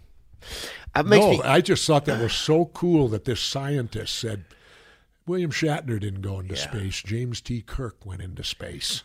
yeah, I like that. A little bit of the mystique, keeping it Yeah. alive. Yeah, he went into space. It's hard to keep so mystique now, alive. when you watch Star Trek, you know that man's been to space. yeah. And he came. Do you hear his message? Uh-uh. Take care of our planet. Wow. He came back so he said, "E- and you know what I've heard? Everybody that goes up there comes back a total greenie. Stop the destruction of our planet because they're seeing out there nothing but drab dead. And they look back on this blue thing that shines with life. When you're out there, there ain't no life. Or Yeah, at that's least it. we ain't found it yet. Yeah. You know, and there is, but we ain't found it yet. Yeah. You know, You think but, they're out But there? they said when you look, of course, read Neil's book lately. Read Neil's oh, I, latest look, I, I'm book. just saying from just a the, the layman's term. universe is so large. Yeah. Oh, do you know what else is BS? I hope they are. You know what else is? Here's what ticks me off now. You got this whole thing in schools where they don't want to teach the truth. Yeah. They don't want to teach the truth now. They want to gloss it over so the white people can feel good Yeah. right? It's ridiculous. Do you know what I learned now too? We here okay, for years we celebrate Columbus Day. He discovered America. And I ding myself in the head and go, it took me how long to realize how can you discover something if there's already somebody there? Right. You didn't discover nothing. There was already people there. But why did we used to have it that way? Then it was just an easy way to explain it. It's all we knew. No, it's because there was they didn't have a flag. oh, Gotta have a flag, man. You gotta buy. Ez- Eddie Izzard will tell you that. You know Yeah, Eddie Izzard. yeah. Watch Eddie. Eddie will explain it. You gotta have gotta a have flag. a flag, man. You gotta have a flag. But no, you, you're getting back to it again. You, you, you know, uh, wh- where were we going now? I'm getting old now. Uh, um, well, we're talking about. Uh, shit. I don't know. We're talking about a lot of different things. I wanted. No, the, la- the last thing I wanted to make the oh, point. of. uh, the the space. Is there people out there? oh yeah, yeah. Okay. Th- th- You you look at the situation now, and, and I read the li- are there people out there? Oh, I know Columbus. So not only did Columbus not discover America, you know what else was total BS we got taught What was it? that he w- that he went there believing the Earth was flat. Oh, that's a lie. That's a complete lie. Neil shows where they knew centuries before Columbus that the world wasn't flat. Damn, bro. But yet, in all our school books, that's what we read. Oh, Columbus discovered America, and they sent him to find out because they were terrified he was going to fall off the end of the earth. It was flat. Oh, I remember the- our teacher Neil even made a points- thing get- where he went up the side and then turned onto the corner. Get Neil's book. I- He lays it right out when we knew the world wasn't flat. And it happened literally probably 800 years before Columbus even sailed. They knew that, that scholars knew the earth was not flat. yeah. I think So sometimes. why were we taught that bullshit? Okay, that's a good question. That's Probably. what I want to know. Why, make it you know what easy? angered me? Here's what's got me in a roar about this and why I'm saying you teach it. It took me 69 years to learn that we massacred black people in Tulsa. yeah. Well, I guess I 'cause it- learned that last year. why I do you- was 69 years old when I learned that. right. That is the first I have known of that in 69 years on this planet. Yeah. I got angry. Why wasn't I taught about that in school? Right. Why is that not written in a. hi- Well, here's one for you. Did you know there was a coup d'etat attempt on President Roosevelt by Wall Street? Mm. I no, believe it. Because it's been eradicated, raced, set aside. Major General Smedley Butler saved our country Damn. the two time Congressional Medal of Honor winner. He was handpicked, chosen to be the president. Damn. Young goat. But you know what Smedley did? Smedley went in front of Congress and ratted him. He whistle blew him. Smedley said, FDR's my president. I'm a Republican. He's a Democrat. He's a two time Congressional Medal of Honor Marine general. Smedley goes, He's still my president, even though I'm in a different party, this is treason. Right. And he turned these guys over, all the Rothschild, all these names, Oh, these yeah. big names on Fuck Wall 'em, Street. bro. That's they rich had people. handpicked Smedley Bettler. Why? Because FDR was bringing in these socialist programs. What does Wall Street fear? Anything that's socialist. Hmm. And we here in the U.S. fear everything socialist, don't we? Yet, here's one for you guys. Time for, to learn from Jesse. Our biggest part of our budget that you and I pay taxes on is for total socialism. Like You how? know what that is? Uh-uh. The Department of Defense. Defense. Yeah. They, that's total socialism at its finest. So you have socialism protecting the capitalism, Damn, it's the dark people, arts. and yet people are telling you, "Oh, "I'm scared. They're turning the country socialist." right. Well, i- is she- what you need, if you have all capitalism, you're going to fail. We saw that on Wall Street. I think we're The still cheats seeing are it gonna now. Cheat. You have to have a balance. Yeah. You have to achieve a balance between capitalism and socialism that raises the most people up. Right. Well, I got- That's when you have a great society. So, all these people that fear socialism, you're very military. I was a Navy SEAL. Guess what? Other than s- combat pay and special pay for things I did, my base pay for being a Navy SEAL was the same as the base pay of a cook. wow. I don't get paid no more. If he's the same rank as me, doesn't matter that I'm on SEAL team and he's over frying hamburgers. Now, I did make extra money because they give us hazardous duty pay for jump. But w- get this you only get two of the three. I was qualified for all three hazardous And you duties. can only get two of three? They only let you have two. And guess what? Officers get paid twice as much. Now, tell me that ain't socialism. Why does an officer get paid twice as much as me? He jumps out of the same plane, Yeah. you know, but he does. No, I, I would get $55 extra a month for jumping, and I'd get $55 extra a month for demolition pay. I got paid nothing for diving. Wow. And diving's supposed to be an extra 85 a month. But they only allow us to get two of the three. That's crazy. Why? I don't know. They make us do all three. you know, but one of them I have to do for good old Uncle Sam. That's on the house. That's on the That's house. a charity one. I get the all the diving I do under the water. That was for charity.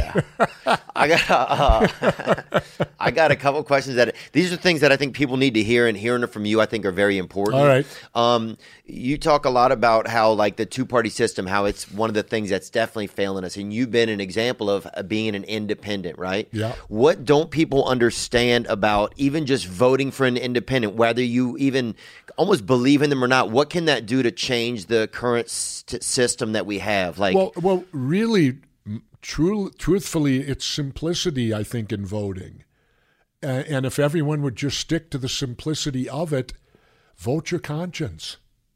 Don't pick a winner.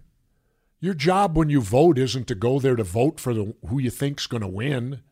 Your job in voting is to go there and pick out the candidate whom you think would best represent your point of view yeah. and vote for that person. If that person gets beat, you did, still did your civic duty. You voted. eh, Now, if you vote so for someone true, else, huh? you're selling out. Yeah. If you vote the two part, like if you find some third person who thinks way more like you and has better ideas that you go with, but yet you still vote, but well, he can't win. Well, one thing I proved is yeah, if you get the most votes, you can win. Yeah. It just takes getting the most votes. Right. It was Eh, like when I ran, they told me, this was back in 98, they told me, forget the young people. They don't vote. Huh. I told them, book me at every college in the state of Minnesota. Yeah. And they said, you're wasting your time, the, the guys with the. I said, no, I ain't. Yeah, and I'll tell yum. you why. They said, why? I said, because the college kids have never had Jesse the body to vote for. Are you kidding me? So they booked me in all the colleges. I'd go there, packed to the hilt, kids hanging off the rafters. You know when I knew I was going to win, and they were your age because you're talking 20 years ago. So this is your generation. Uh, here's when I knew I was going to win that day. We got there the morning of the election, and at the University of Minnesota, they said the lines to register were longer than the lines to vote because in Minnesota we have same day registration. Nice. and the lines to register were longer than the lines to vote. Wow. That's when I knew we're going to win because they ain't coming out to vote for a Democrat or Republican. They're, they're already registered. These are new people. And it ended up, I won by, I was polling 10%. percent It was a, not a presidential, so they predicted a 50% voter turnout, non presidential, which is pathetic. Right. But it still leads the nation. Minnesota does every year. Really? Oh, yeah. Us in Maine, we battle it out for the p- most percentage to vote. Well, So people come, in- people here come out and vote. yeah, yeah. And uh, and what happened was they predicted a fifty percent voter turnout because it wasn't presidential, so a lot of people stay home. It ended up sixty. I was polling twenty seven percent the day before. I ended up winning with thirty seven because remember, there's three people now. So the percentages change. I had 37, the Republican had 34, the Dem ended up with 28. But my 27 to 37 that was the 10% they didn't expect to show up Yeah. because they predicted a 50% voter turnout. It turned out it was 60. And though and those 10 came voting for me. Well, I'll never forget the headline in the Minneapolis paper, Ventura wins. Sub-headline underneath, remember I told you about the colleges? Throngs of young voters turn out. Throngs. That was the term they used. It's like you sliding in the ring with a chair, dude, Well, at the end. it was like I went out and see as a th- getting back to your original question, third party. That's what a, you, they all. That's what you've got to tap into to Right. beat them. right. You're not going to beat their bases, Right. You've got to get and but most people are independent. We're be, you know what angers me right now the most of anything. Our country is being governed and stopped from doing anything by those 50 people in the Senate, the 50 Republicans, right? I don't know. Well, then they got to do that shit they call where you need 60 votes or whatever. What do you mean you don't know? You better start knowing. I'm trying to. That's why I'm anyway, talking to you. there's f- okay, 50 Republicans block everything, right? Okay. Here's what pisses me off. Because there's an equal amount of senators, two in each state. Yeah. Do you know those 50 Republicans how much of the population they actually represent and they're stopping the rest of the country? They represent 21% of the population because you have states like North and South Dakota that have the same Senate, two people, as California, as New York. So they have equal to them. They can stop them. That's insane. Now, it was initially, I know why it was done. So it was equality amongst the 13 original states. Right. But when California has a huge population and New York has a huge population, how can they be equal to South Dakota? But then do you worry that And we'll by just, the way, I see more South Dakota license plates in Mexico than I see in South Dakota. you know why that is? Because Uh-uh. South Dakota don't give a shit if you live there or not. You can just license your car there. So all these people from California that are supposed to bring them back for emission tests because they still have them there. You'd have to drive the whole Baja to do that every year. Mm. Well, they leave them down there and they just register them in South Dakota. Wow. So you see South Dakota plates all over the Baja. like I said, there's more South Dakotans in the Baja than there is in South Dakota. what um you also you talk a lot about South uh, Dakota just wants the money. They real- don't give oh, a yeah. crap where you live. They'll license you, and that's great. Fine, no problem for me. yeah. A lot of places have different little loopholes like that. Sure, it's the way to make money. Um what about um you talk a you, I've heard you speak about uh about tax at the point of purchase, you know, which Yeah, I've long been a national proponent sales of. tax. Yes, that that's the way we should do it. It would keep all these loopholes and all this bullshit. People that Everybody'd spend pay money them. would pay their tax. And you'd live within your means, Right. How do Because can everything you explain that you- to people who don't Well, understand what a it is? nas- When I really got into it, it was I think Representative Army from Texas, Dick Army, was his name. He brought. I learned it. He brought it. I learned it when he brought it up. Mm-hmm. A national sales tax is like a state sales tax. What it would do. You could throw away all the records you have to keep for seven years of income. Ah. You wouldn't have to keep them. You would never be audited again. All of that would be gone the tax at that time would have been 12%. Well, that would then keep our government on budget with the economy. They'd have to ensure the economy stays good, otherwise they don't get their money, do they? Right. But when they have an income tax, they get their money whether the economy's good or not. See? This way they would be directly correlated with the economy. Now it would be then maybe it'd be a little more now, but twelve percent's a lot less than I'm paying now. Yeah. So y- you would pay that at the point of purchase. Now, businesses are already doing that.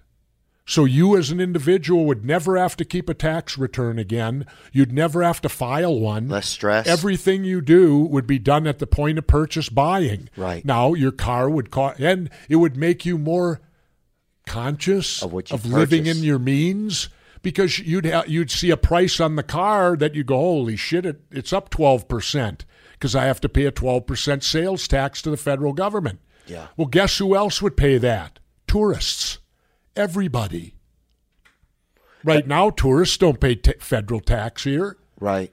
They would if you had a Oh, I national see. sales If tax. they're in and your they state, came they're here paying it. and bought something, and Right. there'd be a federal s- sales tax on everything. And get this. You wouldn't have to put it on food, Right. and you wouldn't have to put it on clothing, say under a hundred bucks. Now, if you buy a mink stole or buy dripping with diamonds, yeah, you're going to pay. Right. But you could buy your underwear, your blue jeans, and your t-shirts. You ain't going to walk Necessities. around naked, Yeah. and you wouldn't have to pay tax. And I notice all of us are dressed that way today, so we wouldn't have to pay no tax on none of the clothes any of us are wearing.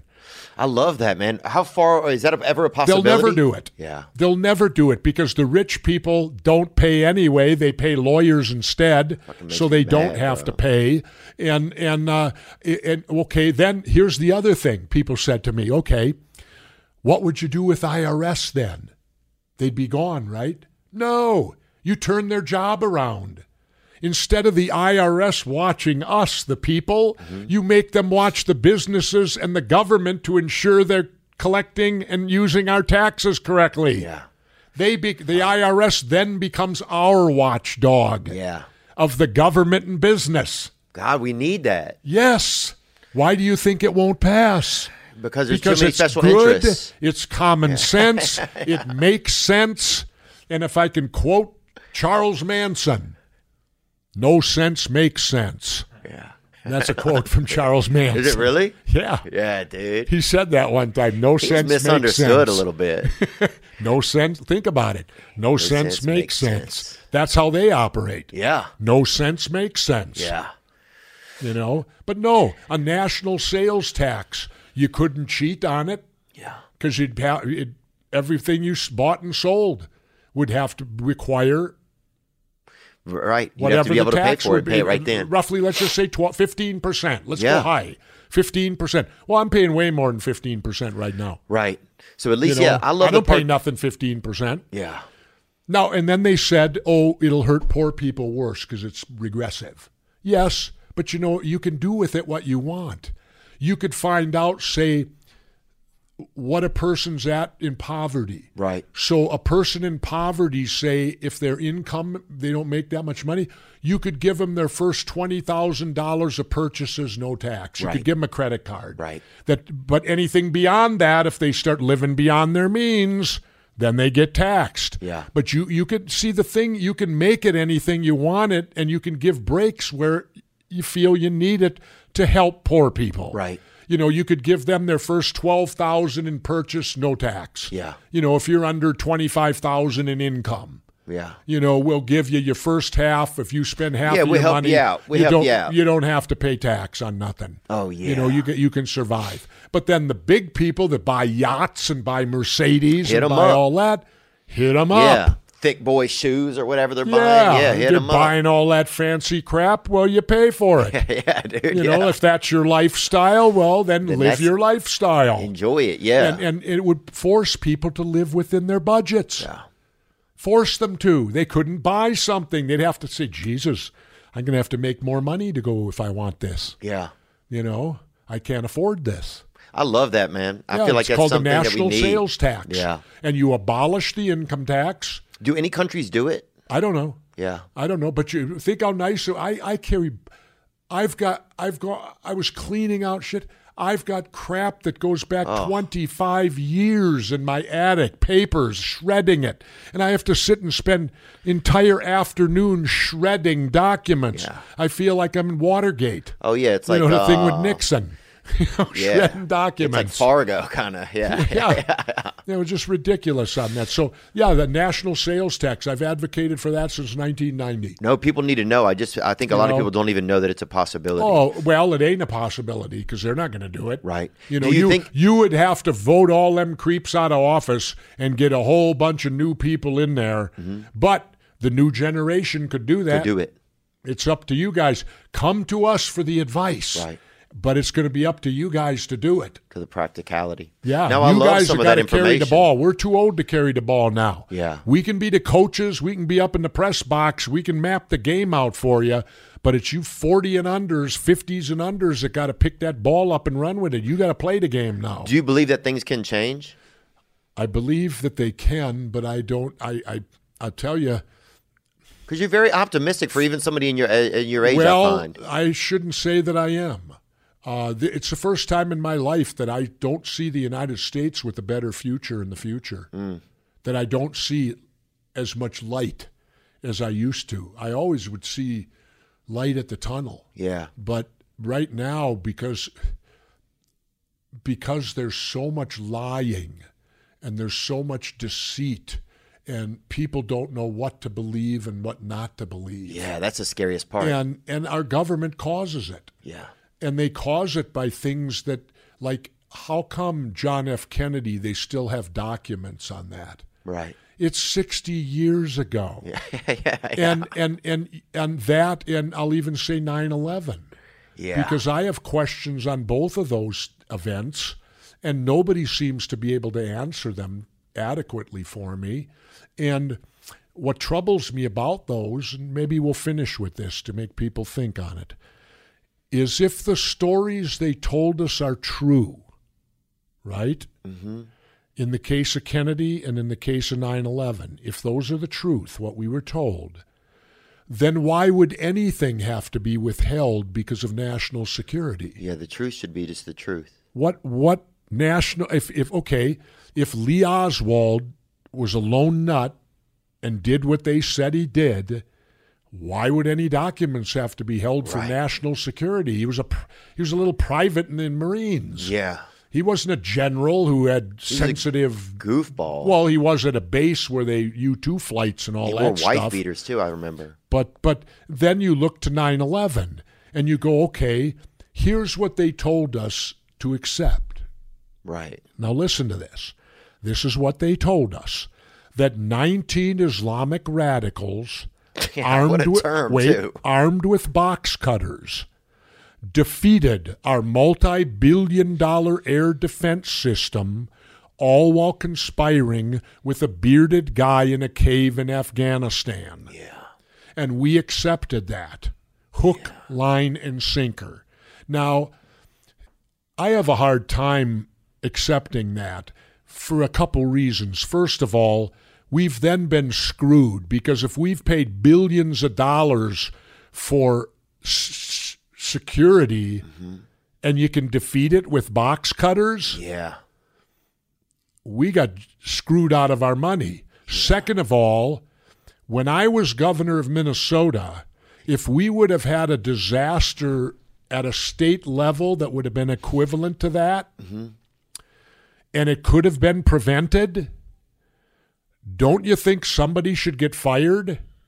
And yet on 9 11, not one person lost their job. Wow. Not one person was even demoted over this gross derelict of duty, protecting us, and the whole thing. Wow. And in fact, nobody was demoted. The opposite occurred. People got promoted. How does that work? That's a when dark, I was in the Navy SEALs, we had a simple thing that failure was not an option. Yeah. And I would think air defense failure is not an option. Whoever was in charge of our air defense and allowed 18 Islamic radicals with box cutters to defeat it should have lost their job, shouldn't they? Yeah. Well, you know why they don't lose their jobs? That's how people start talking. That's how whistleblowers start. That's how information starts being developed. If you lost your job and nobody else did, you're going to be pissed. You're going to say, wait a minute, I did this, I did that, but so and so told me to do this. Right. And all of a sudden, you've got people turning over other people, and pretty soon it leads to higher places. Yeah. Well, if you don't want that to happen, don't fire no one. Right. And ev- and business, the day goes on as normal the next day. Have every- Everyone's back to work. Everybody thinks they did everything fine, Yeah. not even knowing they might have been a Yeah. pawn in something. And they didn't get fired. Nobody got don't you don't you guys think somebody should have got fired? yeah. Oh yeah. With now a that I think about catastrophe it, like that that we invest billions of dollars in? yeah, and we got beat air by defense and they can go with box cutters and take three planes and smash a them. damn. Crazy now. Well, I, I'll, I'll leave But you. with why thi- am I wait, wait, such an I'll idiot? leave you with this one. You all familiar with conspiracy theory? Yeah. My TV show. Oh, did I get in trouble doing? Oh, I that, know Eddie baby? Bravo, the guy. Yeah. You know, well, I spoke to a woman, Sergeant April Gallup, uh, top secret crypto security clearance. She was in the room that the alleged plane hit the Pentagon, right? hmm She looked me right in the eye and told me there was no plane. What? Well, did you ever see one? No. No. All you saw was a hole, and then they covered it up with a tarp. There was no wings. There was no debris on the lawn outside. There was no place where the wings hit the building to sever them. Jeep. If all you saw was this big hole Yeah. that they covered up, she looked at me. She said, There was no plane. She said, There was no luggage. There was no seats. There were no bodies. She staggered out the hole and was recovered on the lawn, and the government immediately put her into 72 hour solitary confinement where she couldn't talk to nobody. Uh, yeah. And she told me there was no plane. She said she thought she did it because she said I was at work. I went in that day. She said I was working on my computer, and she said right when I'd hit this particular button, the whole room blew up. And her initial thought was her computer was wired to a bomb, Wow. but she doesn't believe that now. You know that it was, Right. but that's what happened. And she said through all of, there was no plane. What does she believe now? she don't. She won't. s- She will just tell you there was no plane. Right. which is all she knows. She doesn't know what did it. She doesn't know how it was done. She just is clear that there was not a plane. And when you look at the thing, if they superimpose the plane with the hole, it w- the engines would have dug big trenches through the dirt before it struck because the engines are lower than the hole Right. and they would have been down in the dirt digging a trench. There were no trenches out there. Plus, those planes have components out of carbon titanium steel, which is the hardest substance known to man. When it hits cement, the cement breaks, the carbon titanium steel don't. Where's the debris? Yeah. Yeah, you never even heard about. It. Well, who and can we these trust were the then, only Jesse? Who planes. can we trust? Wait, here's another one for you. These are the only planes that have ever gone down where they never tried to put them with the pieces back, resurrect Oh, them back together again.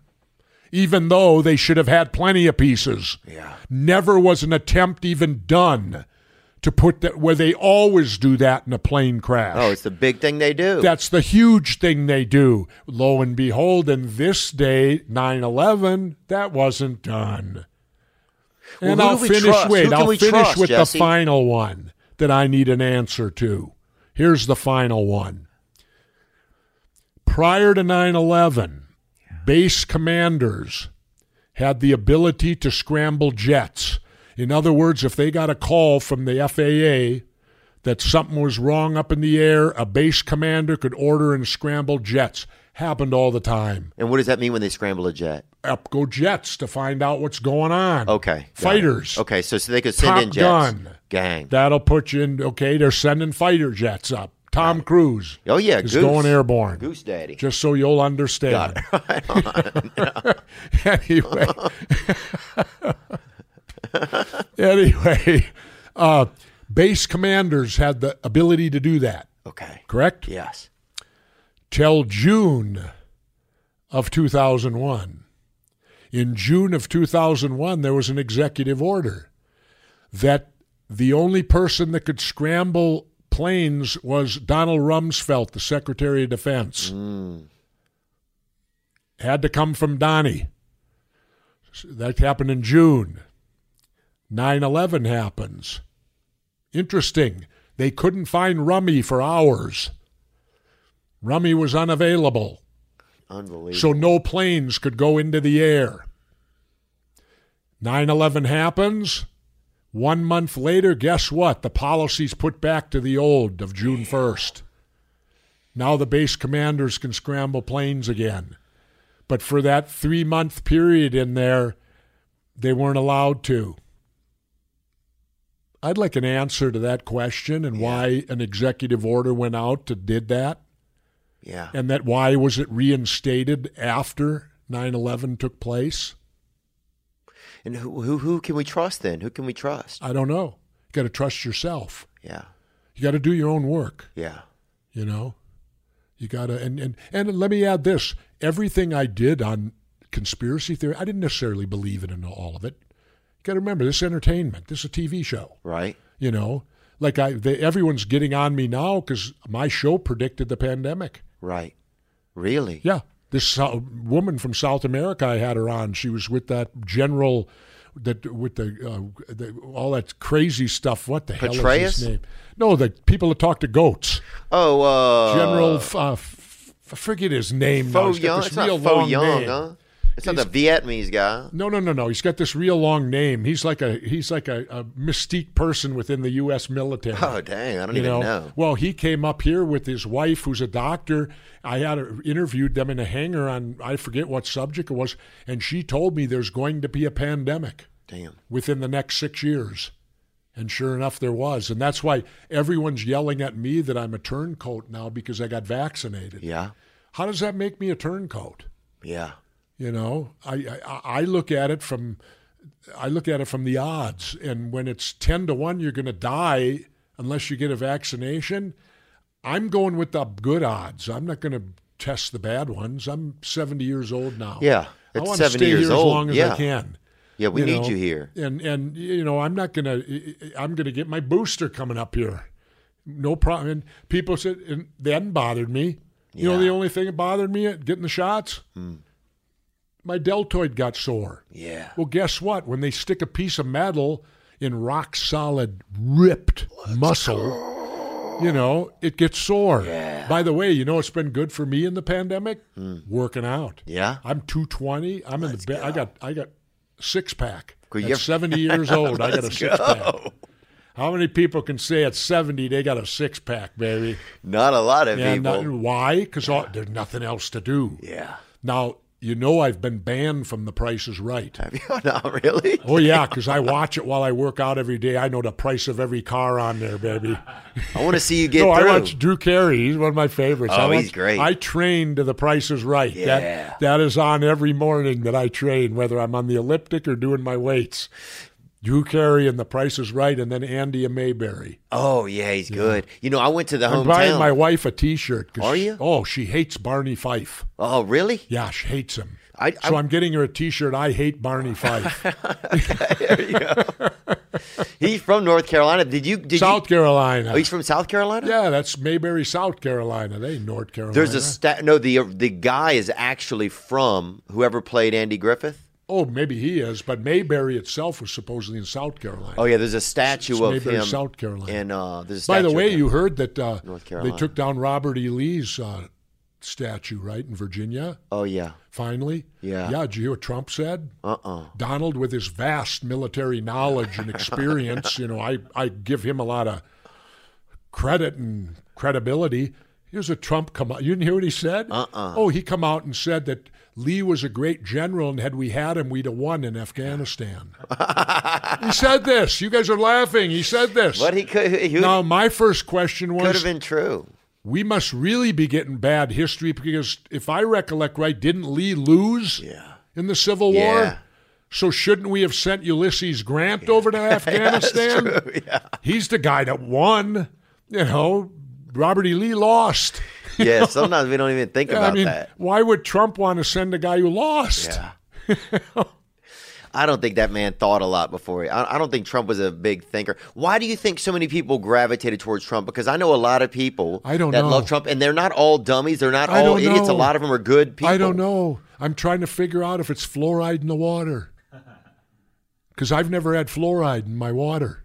Do you think he just Do sounded you, like uh, a you know what that is? fluoride in the water? No, I think we Well, had they it when I put was a fluoride kid. in all water. Uh-uh. Sure they do, for your teeth, so you don't get cavities. Fluoride goes into all drinking water. Oh, I got cavities. Well, do you know what fluoride's the major ingredient of? Uh-uh. Uh-uh. I've never, because all the homes, and it wasn't by design, but every house I've lived in, I've had my own well. Yeah. And I, you can send it to the University of Minnesota, and the kids in chemistry will test your water free Wow. or at minimal price. You Yeah. because they got to have things to do. They're Yeah. in chemistry class. Other children, yeah. So they'll, you know, they'll break down your water. You can do it at the university. Send it over there, and they'll give you a whole breakdown of what's in your well water. Well, uh, the uh, the thing is, I've had well water my whole life. I've never been hooked up to city water in none of the houses. And city water, like the city of Brainerd, where Fargo was filmed, they got in a big fight years ago. They didn't want to fluoridate their water. The feds came in and made them. Wow. Didn't even get the option. Well, here's the deal. You know what fluoride's the major ingredient of? Hmm. Prozac. Oh, damn. So if you're drinking fluorinated water on a daily basis, you're getting a daily supply of Prozac. Because that's the major ingredient in Prozac. What's Prozac for? To calm you down, right? Yeah. Take away anxiety, I guess. I never used Take away it. your ideas, I think. Maybe At that a too. certain point. Dumb you down. Oh, it really sedates your brain after a while. Yeah. and Oh, I've if been you're on it. drinking fluoridated water every day, fluoride's the major ingredient in Prozac.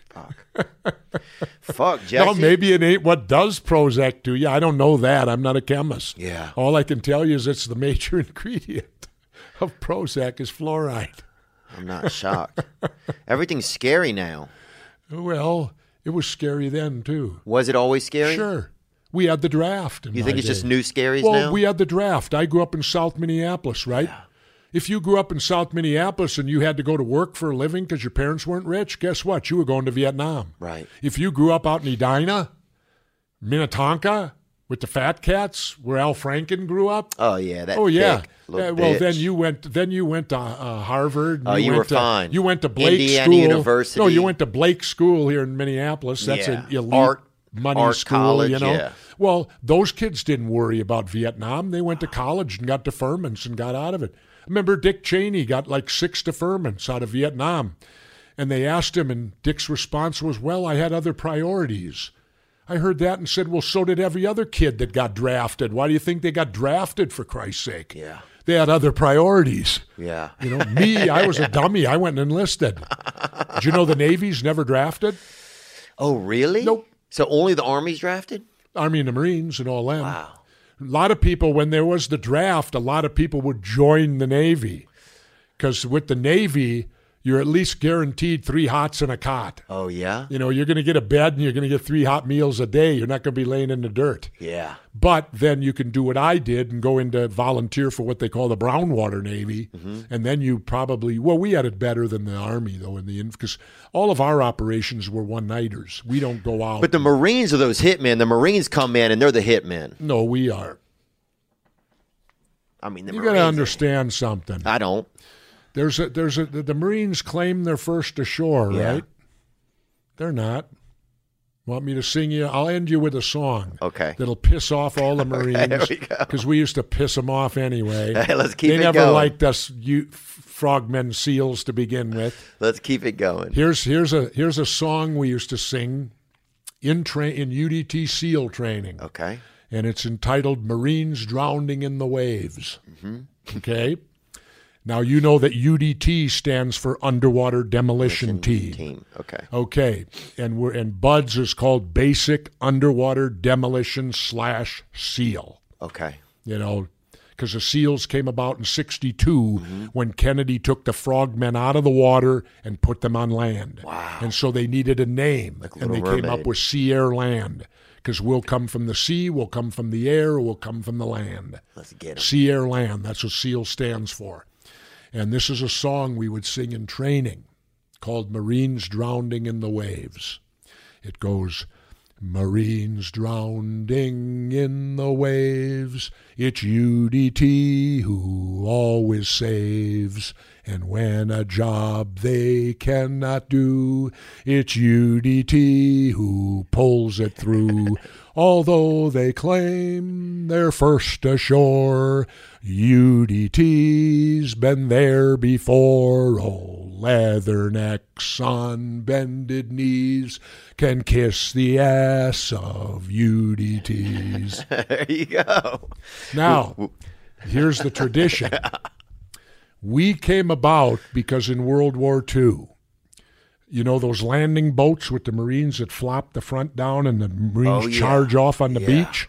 Well, they did one of them, and there was a sandbar. And when the boats went down, they hit the sandbar. When they dropped their front, I forget, hundreds of Marines ran off and drowned because they ran into deep water. Nobody knew the sandbar was there.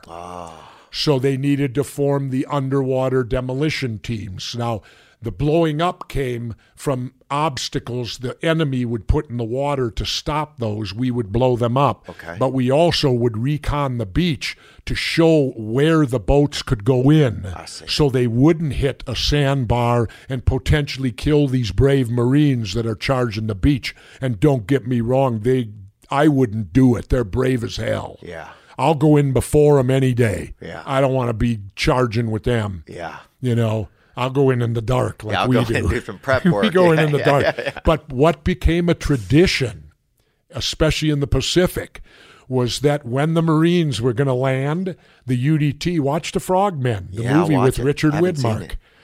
when the UDT would do the reconnaissance, at some point during the reconnaissance, one one or two frogmen with a pre-made sign they carried with them would skin up onto the beach to the high water mark.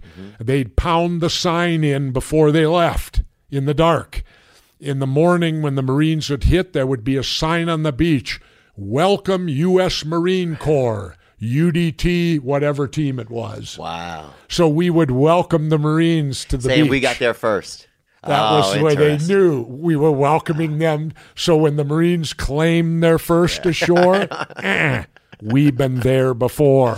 Now, granted, we don't stay. Yeah. we get in and but get still, out. yeah. uh, but we make sure it's okay for them to charge the next day. I see. So, and I have all the respect in the world for. The Oh, Marines. 100%. It sounds You like know, it. It's in just, fact, I'll tell you this. Some things I would do, we'd get either helicopters. We did a lot of things with helos. Yeah. And we'd either get Navy pilots or Marine pilots. Uh-huh. I would always inquire who's flying us, and when they'd say Marines, I'd always go good yeah. because I knew that if anything went out of whack, and you called that Marine, he's coming. Wow. He's a Marine. He gonna come. There's something special. He's huh? not going to think. He's not going to have second thoughts. He's going to charge the beach. He's a Marine. So I always felt better when I knew Marine pilots were flying us. Yeah. We got a couple of jarheads up there flying us today. That's okay. That's good stuff. But uh, no, it's a Man. natural rival. We were no, I love it. we were at Camp Pendleton once, and what I used to hate about it was they used to send us up there when the Marines had practiced their landings. So we'd have to sit up all day in these boats if any of them fell in the water to pull them out. Yeah. You know, we're lifeguards. Right. And we think, what the hell? Where's Marine Recon? How come they don't do this shit? what do we got to come up here and do this all day out in the sun, bobbing around while they're landing on the beach, you know? And uh, well, the one time we went up to Pendleton, we had Master Chief Corey came up with us, E9, our command master chief. okay, that's the highest you can get, E E9. Yeah, enlisted. Oh. Yeah. He's the, your head enlisted, right? Well, Marines don't always know uniforms very good. You know, charging the beach don't require you to know a lot of other stuff. Right. And uh, so uh, an E9 in the Navy on his lapel carries an anchor with two stars on the anchor. The anchor signifies a chief, Okay. and the two little stars indicate a senior chief or a master chief, E Okay. E9. Okay. Well, Corey's walking on the beach with his master chief, two stars, and all of a sudden these Marines are running on the beach and shit. They're stopping, boy, and they're popping salutes to Corey every going by, right? Well, Corey's enlisted man. He's E E9. Well, then it hit us. They think Corey's a two star admiral. all they're doing is seeing the two stars up on the lapel, and the Marines don't know Navy insignias. They think Corey's a, t- and word spread through the Marines. Oh boy, the frogmen got a two star admiral with them. Holy crap. Right on the beach with them. They got some two star Navy admiral with them. You know, so we got anything we wanted. hey, we need some stuff. Oh, yeah, let's get Yeah. this over I need here. a crab leg up here at the front. Well, I'll say this, and I'll you know, I I I was in the Naval Amphibious Base Coronado, and that one best chow hall It's beautiful over there. in the Western Pacific for like nine or ten years in a row. You know what we you know that shows you the superiority between the Navy and the rest of the services. Every Friday at the Naval Amphib Base Coronado, do you know what we had for lunch? Every Friday, without fail, Frog. steak and lobster, baby. Damn. They'd cover your beautiful piece of steak with a lobster tail. God. Y'all And, deserve and you know what it used to cost me for that? Because I, I, our job takes us away from the base. So we have to pay to eat on the base. We get what's called comrades in case we got to eat in town bec- or somewhere. Yeah. Where, you know, so we get paid. So I got to pay on the base. You know what the steak and lobster would cost me? Like 85 cents. Damn. That's a deal, bro. yeah, yeah. Breakfast was like 35 cents. Anything you wanted to eat. Damn. Went to Army Jump School. Oh my God. If they didn't have the pizza trucks that ran around at night, I'd have starved to death. there. Really? Oh, Nothing the to Army's eat. horrifying. Oh. Army Jump School, they measure out and you get one scoop of everything. You look at it and you go, oh, we got out there to SEALs and we're complaining to the Army, going, how are you supposed to fight if you're not being fed? Cripe almighty, we need food. We work out. we, we burn energy. Feed us. So they made us do KP one time, and boy, we said, what is this bullshit? We said if the Green Berets came to our base, we wouldn't make them do KP. And you had to do it? Well, we're in Army Airborne School, part Oh, I of the see. school, you know, which is a joke. If- I just completed 26 weeks of SEAL training, and I go out for three weeks of jump school. Yeah. We used to get up at five in the morning and do PT before they'd even get up on purpose to wake them all up. Damn. We'd be out there doing PT. The SEALs are out at 5 a.m. doing PT because they don't get enough from us. Damn. Yeah, Oh, yeah, that's all part of the mystique, baby, the mystique. Back then, It was fun. they huh? didn't know us at all. They- in fact, we sent tremors through the rest of the Navy. Oh, It was all secretive, huh? Well, final story. I went to boot camp, and that's where you go to boot camp. When you go to Navy boot camp, it's not difficult. Right. There's nothing hard there. In fact, I used to work out and do push ups at night because I was getting out of shape. Damn. So I'm at boot camp. Well, Damn. one day, every day at boot camp, you get taught a different facet of the Navy electronics technician, storekeeper, boatswain's mate, sonar tech, whatever, all these different jobs in the Navy. Clothing. Well, the one day you get the UDT SEAL presentation. Yeah. They march three companies into a room, so it's probably close to 100 guys in there. Mm-hmm. Yeah, close to 100 guys in there. And you're giving the presentation, you're getting No, it. that we're getting it. Okay. They march in you in boot camp. They march you into a room, and all of a sudden, these guys come walking out wearing marine green, spit shine Cochrane jump boots. They don't look Navy, and they're all built. Damn. And the guy walks up, Chief Raschek, and goes, Today, gentlemen, you're going to hear about the Brownwater Navy, the UDT SEAL. We are the Navy Special Forces. You volunteer to be one of us Damn. you can't just be one of us. You have to pass our test to be one of us. So then they showed you showed us a film called The Men with Green Faces. And you watch this film, right? And it tells you all about the SEALs, right? And then when you're done with that, he comes back out and he says, Okay, anybody that wants to volunteer for the UDT SEAL program, stay seated. He goes, The rest of you, get the fuck out of here Damn. there were guys running over each other getting to the doors. Yeah. Because, I mean, half of them joined the Navy. They didn't want to be doing this shit. You know what they watched on a film going behind enemy lines, six guys, you know, all this stuff. They didn't want that Where smoke, there's huh? no. There's no friendlies anywhere. Wow. That type of work. Uh-uh, I'd rather be on the ship. But you wanted it. Oh, you have to you volunteer. Okay, probably I would say let me think back. 30 guys maybe stayed, 25 to take this what they call the screen test. I would say a dozen of us were serious, the other 12 or whatever were just doing it to break the monotony of boot camp. Yeah. And so they they march you over to the swimming pool, and you got to line up across the pool, and you got to do a 300 meter swim, long course, 50 meter pool, using only an underwater recovery stroke. You can't swim crawl, you can't swim butterfly or backstroke.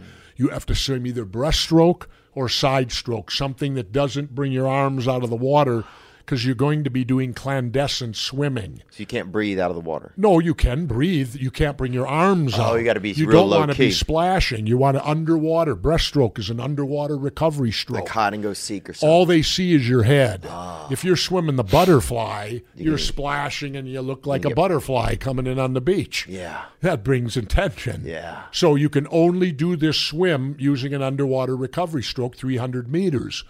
Well, I was a competitive swimmer. So this was a piece of cake for me. And like a dummy, I do it like I'm in the Olympic trials and I win by like a pool length. Oh, you're I'm showing gonna out. show these SEAL instructors. Boom, I hit the. I'm doing breaststroke like I'm in. Boom, boom, Cruising, boom, yeah. The turn, the pull underwater, Fucking the doing kick. it all, dude. Yeah. You know, and Doing I'm that down baby and dolphin. back the six. I'm done. The next guy's still got 50 laying yards, eggs on the 50 beach. meters to go, right? But I was stupid. I wore myself out. I could have cruised. Oh. Because when I later learned, because I used to give screen tests later, when I learned the time you had to beat, I could have cruised. I didn't need to go that fast. Then I would say half of them were gone. At the end of the swim, Mm-hmm. it eliminated half. We're now down to, I think, eight guys Wow. they paired us up and you had to do as many push-ups as you could in two minutes only resting in the up position then the other guy went and you counted for each other then as many sit-ups as you could do in two minutes and then as many four count burpees as you could do in two minutes Damn. then they took you over to the to the track and you then had to run a mile and again they don't tell you what's passing they just say four times around the track run the mile Do you remember how quick you went? I don't know. Yeah. They didn't have a clock. I don't know. They didn't tell you. I, ca- I, I won the swim. I did great on everything else. I came in third on the run. Mm. Bretlinger and Bueller. I even know the two guys. Bretlinger and Bueller beat me Yeah. on the run. So we finished the run. They then line up the eight or ten guys, whoever was left up, and they walk down the line with a clipboard. And all he says to you is either pass or fail. Damn. Four. You know how many pass? Four. Oh. So you had 100 guys and only four guys passed. That was just to get to training. Damn. Then, when you get to training, each class starts with about 100 guys roughly. Mm-hmm. You will probably graduate 25. Wow. It's got a 75 to 80% attrition rate. And that's all for UDT? SEALs, both. Oh, that's for SEALs for both. it's all. You're all one. Oh, there Ain't no, wow. s- there ain't no difference. Oh, Ah, okay. There's no difference There's no between the two. difference. It's the same training. Same training. In my day, you then went to a UDT team or a SEAL team. Wow. and they generally sent the better swimmers went to a UDT team Damn. because you were going to do more water work than a SEAL would. Wow. So I got sent to a UDT team because I was a good swimmer. Yeah. And I think back, and all the guys from my class that went with, they were all the best swimmers in the class. Damn. And the instructor told me later, yeah, I said, oh yeah, the best swimmers went to the UDT. The, the others went to the SEALs. The stronger swimmers always went to UDT. And, but you still carried weapons. You still did. In fact, lots of times we were the demolition element with the SEALs. They'd come and Mm. get one of us to go with to set up the explosives for them. You know, That's and, cool. and all that. No, it ain't cool. None of it's cool. Oh, it isn't? Nope, none of it. Today, my view today is I'm so anti-war. Really? Yep, But at the time, you had a different perception. though. had to. Yeah. had to. But today, it's all. F- Tell me one war we've been in since World War II. Oh, that I agree. Wait, that accomplished something. Yeah. Tell me one. Ain't any. Tell me one that accomplished something. Yeah. None. Yeah. Why were they fought? I don't know. I'll finish with this. My father had my mother and father are both World War II veterans. Yeah. My mom was a nurse in North Africa. That predated Normandy. Wow. Not many can say their mom. And my mom was actually injured and sent back home Jeepers. in North Africa as a nurse. And my dad was under Patton, had six bronze battle stars North Africa, Normandy, Battle of the Bulge, Remagen Bridge, Anzio, and Berlin, and lived Jeepers. Jesus. right? Those are my parents. Now you kind of understand, but they weren't warmongers. They were nothing like that. But now you kind of understand why I went in the service. Yeah. Everyone in my family went in the service. It was kind of just what you did. And my parents never pushed us. In fact, my dad, I came home from high school, and my dad was home. World War II vet, six bronze battle stars. And I come home and told my dad, Dad, we got to fight in Vietnam.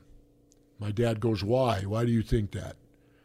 I said, We have to stop the domino effect of communism. If we don't stop them there, it- the communism's going to go all over the world. This is what I. And Yeah, that's what they ba- ba- thought. ba- ba- ba- ba- India right? everywhere. You know, what my dad did. He looked at me and he said, "Is that what they're teaching you in school?" I said, "Yeah." My dad looked at me and said, "That's the biggest bunch of bullshit I've ever heard." Wow. Now imagine what I went through right there. My father's telling me my teachers are bullshitting me. I respected my teachers. They did. They, and here's my dad telling me they're giving me a line of bullshit. My dad looked at me and said, We're not there to stop communism. He said, We're there because somebody's making big money. Well, when I, I was fortunate to come home, and I was fortunate that my second deployment, they had pulled us out. Uh, You know, I was at the very tail end, Feb, uh, February 71 till November 71. And uh, I was able to come home to my dad and say, Guess what, Dad? You were right. And my dad looked at me and said, Well, I always knew I was right. I said, it's, Sometimes you just have to learn things the hard way. He said, I tried to. I did what I felt I had to do to tell you the truth. The rest was up to you. Wow. But I mean, my dad was against the Vietnam War before the hippies. Damn. And here's a six. So you'll find that many veterans like myself are the most anti war people Wow. because they know it doesn't accomplish nothing. And my dad fought in the Popular War, Jesus. the one that was the Great War, Yeah. you know, the one that stopped Hitler. Yeah. I might add, too, anyone that studies Hitler and 30s Germany, take a look at Donald Trump. yeah. Same playbook. Same playbook as Hitler's Germany. And he's doing it right now. Yeah. And this country's so stupid, they're falling for it. The guy's a con man and a good one because he's got a lot of smart people that have bought, drank the Kool Aid, for lack of better. He's Jim Jones. You know, They're all. Do you feel like all the all, so many politicians are con men though, huh? he's not a politician. Right. That's a good point. That's a good and point. it, uh, also too, you know how The Rock has said he might run and all Yeah. this. What these what people need to understand is this: yes, Jesse Ventura won, but they need to understand Jesse Ventura has done 14 years of public service. right. Donald Trump had done none. Yeah. The Rock, to my knowledge, I love The Rock, but he's done none. Right. I was in the military six years, so I understand that part. Mm-hmm. Right? Right. That's public service. Right. You were a mayor. I was a mayor of the sixth largest city for four years, and I was a governor for four years. So I've every branch of government. So I have experience in the public sector. Yeah. These guys don't. And here's the big difference, and I'll end with this. The difference is this the private sector is for profit, the public sector is to provide services. There's a big difference. These guys that come from the private sector bring only expertise at making profit. They don't bring ec- the expertise at providing public service. Yeah. Government is public service. It's to provide for the masses, Yeah. the good of the many, not the good of the few and not the good of the elite or the rich. It's to the masses. These guys have no, Donald Trump had no experience Especially not. I don't of, think of helping, anyone people. but himself. I would agree with that. you know, and that's how come he came in and governed the same way. Yeah. And why people think he's the Messiah. I've had people, you know, I'm agnostic atheist, right? I've had people tell me Donald Trump is a good Christian. Yeah. yeah. You know what I responded with? Well, if he's a good Christian, I'm glad I'm not.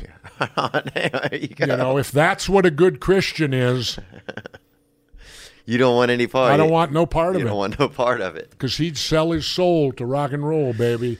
He'll sell out the. He'll sell out. Look what eh, look at what he's done to all the people around him. if you don't kowtow to him, he sells you out on the river, man. Yeah. Yeah, I think it's uh so many of those guys. It's the dark arts, man. I just wonder how do we get out of the system? How do we break this? This Don't vote for Democrats and Republicans. yeah, agree.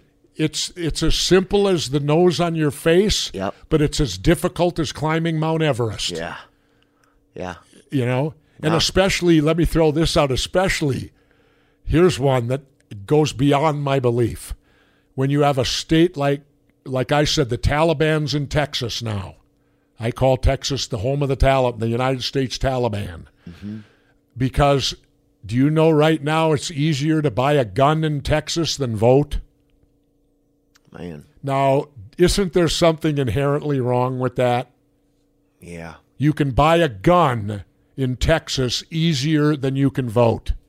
jeepers. Nobody's going to ID ya for the gun. you can walk in anywhere in Texas and buy a gun. But if you got to vote, Yeah. oh, you got to register, jump through hoops. They've closed voting places. You maybe have to drive 30 miles. Yeah. Can't mail nothing in anymore. You know, none of that. We will have. And do you know there's no voter fraud? Uh-uh. I can tell you, I knew that. When I got into office in Minnesota, Mm-hmm. we did a huge study and it came back nothing significant. Yeah. And all the things they've caught now, the only votes they've caught have been votes for Trump that were illegal. Yeah, You know? it's a They're- lot they, of they- who, here's the part that makes me laugh. Who do they think is out organizing voter fraud? And for what purpose? you got local people that volunteer their good time to be independent and count these votes like great American citizens, and then you got the Trumpies telling them they're all a bunch of crooks. yeah. How dare these Trumpies say that? Well, I think They there's- have no proof. I think there's There no- is none. I think there's no way to de- to determine if those people counting the votes what their allegiances are. Both though. are there. right. Oh, Both are represented. They're, well, if they're that's the not truth, done then- behind closed doors. Yeah, then that's totally that makes And they had that phony recount in Arizona. Yeah. Biden won. yeah Even when they hired their hired guns to come in and hopefully switch it over so they'd have an argument. yeah. None of that amounted to anything. Didn't brother. amou- well, 60 court cases all thrown out. Yeah. Rudy Giuliani getting disbarred in some states now because he brought these lawsuit or brought things to court with no evidence, Yeah. which they do have rules, you know. Yeah. As a lawyer, you can't just bring frivolous things forward. You got to have evidence. Yeah. They had no evidence of nothing. yeah. And yet people have bought into it and said it happened. I yeah, don't get a lot it. of that is interesting. I don't know. It's funny to know how how involved people are, where people, what people are trusting. Have, have these any days. of you ever met anyone that committed voter fraud? You know, all your years on the planet? Ever talked to anyone about doing it? I never have. No. It's I've only done come almost to- every it's- crime. there- I've we never got done four it. people in the room, and it's only come to light in the last year or two. Voter fraud. That's a good No- point. nobody cared. You know, there no nobody. Any other election, and and Trump gave us a preview because remember, all leading up to the election, he was he was setting himself up if he lost. Yeah. Oh, if I lose, it's because it's rigged. Yeah. Remember, he started that early on out. I'll tell you, the person that knows him forward and backwards is that niece of his. Have you seen her? Oh. Oh, is she a real dime? is that Ivanka? No, she, oh no, his of niece. 'em's fine as she's hell. a Trump. She she's a psychologist, legit. Oh, is Went she? to college. She gets on TV and dissects his brain. Everything she said about him is exactly what happens. Interesting. She said he will never admit losing the election, no matter what. Yeah, that's a lot of his thing is Never. no admission of Never will admit it. of uh, defeat. And then he's got all these people out there that are buying the Kool Aid. Like Yeah. this guy's a hero.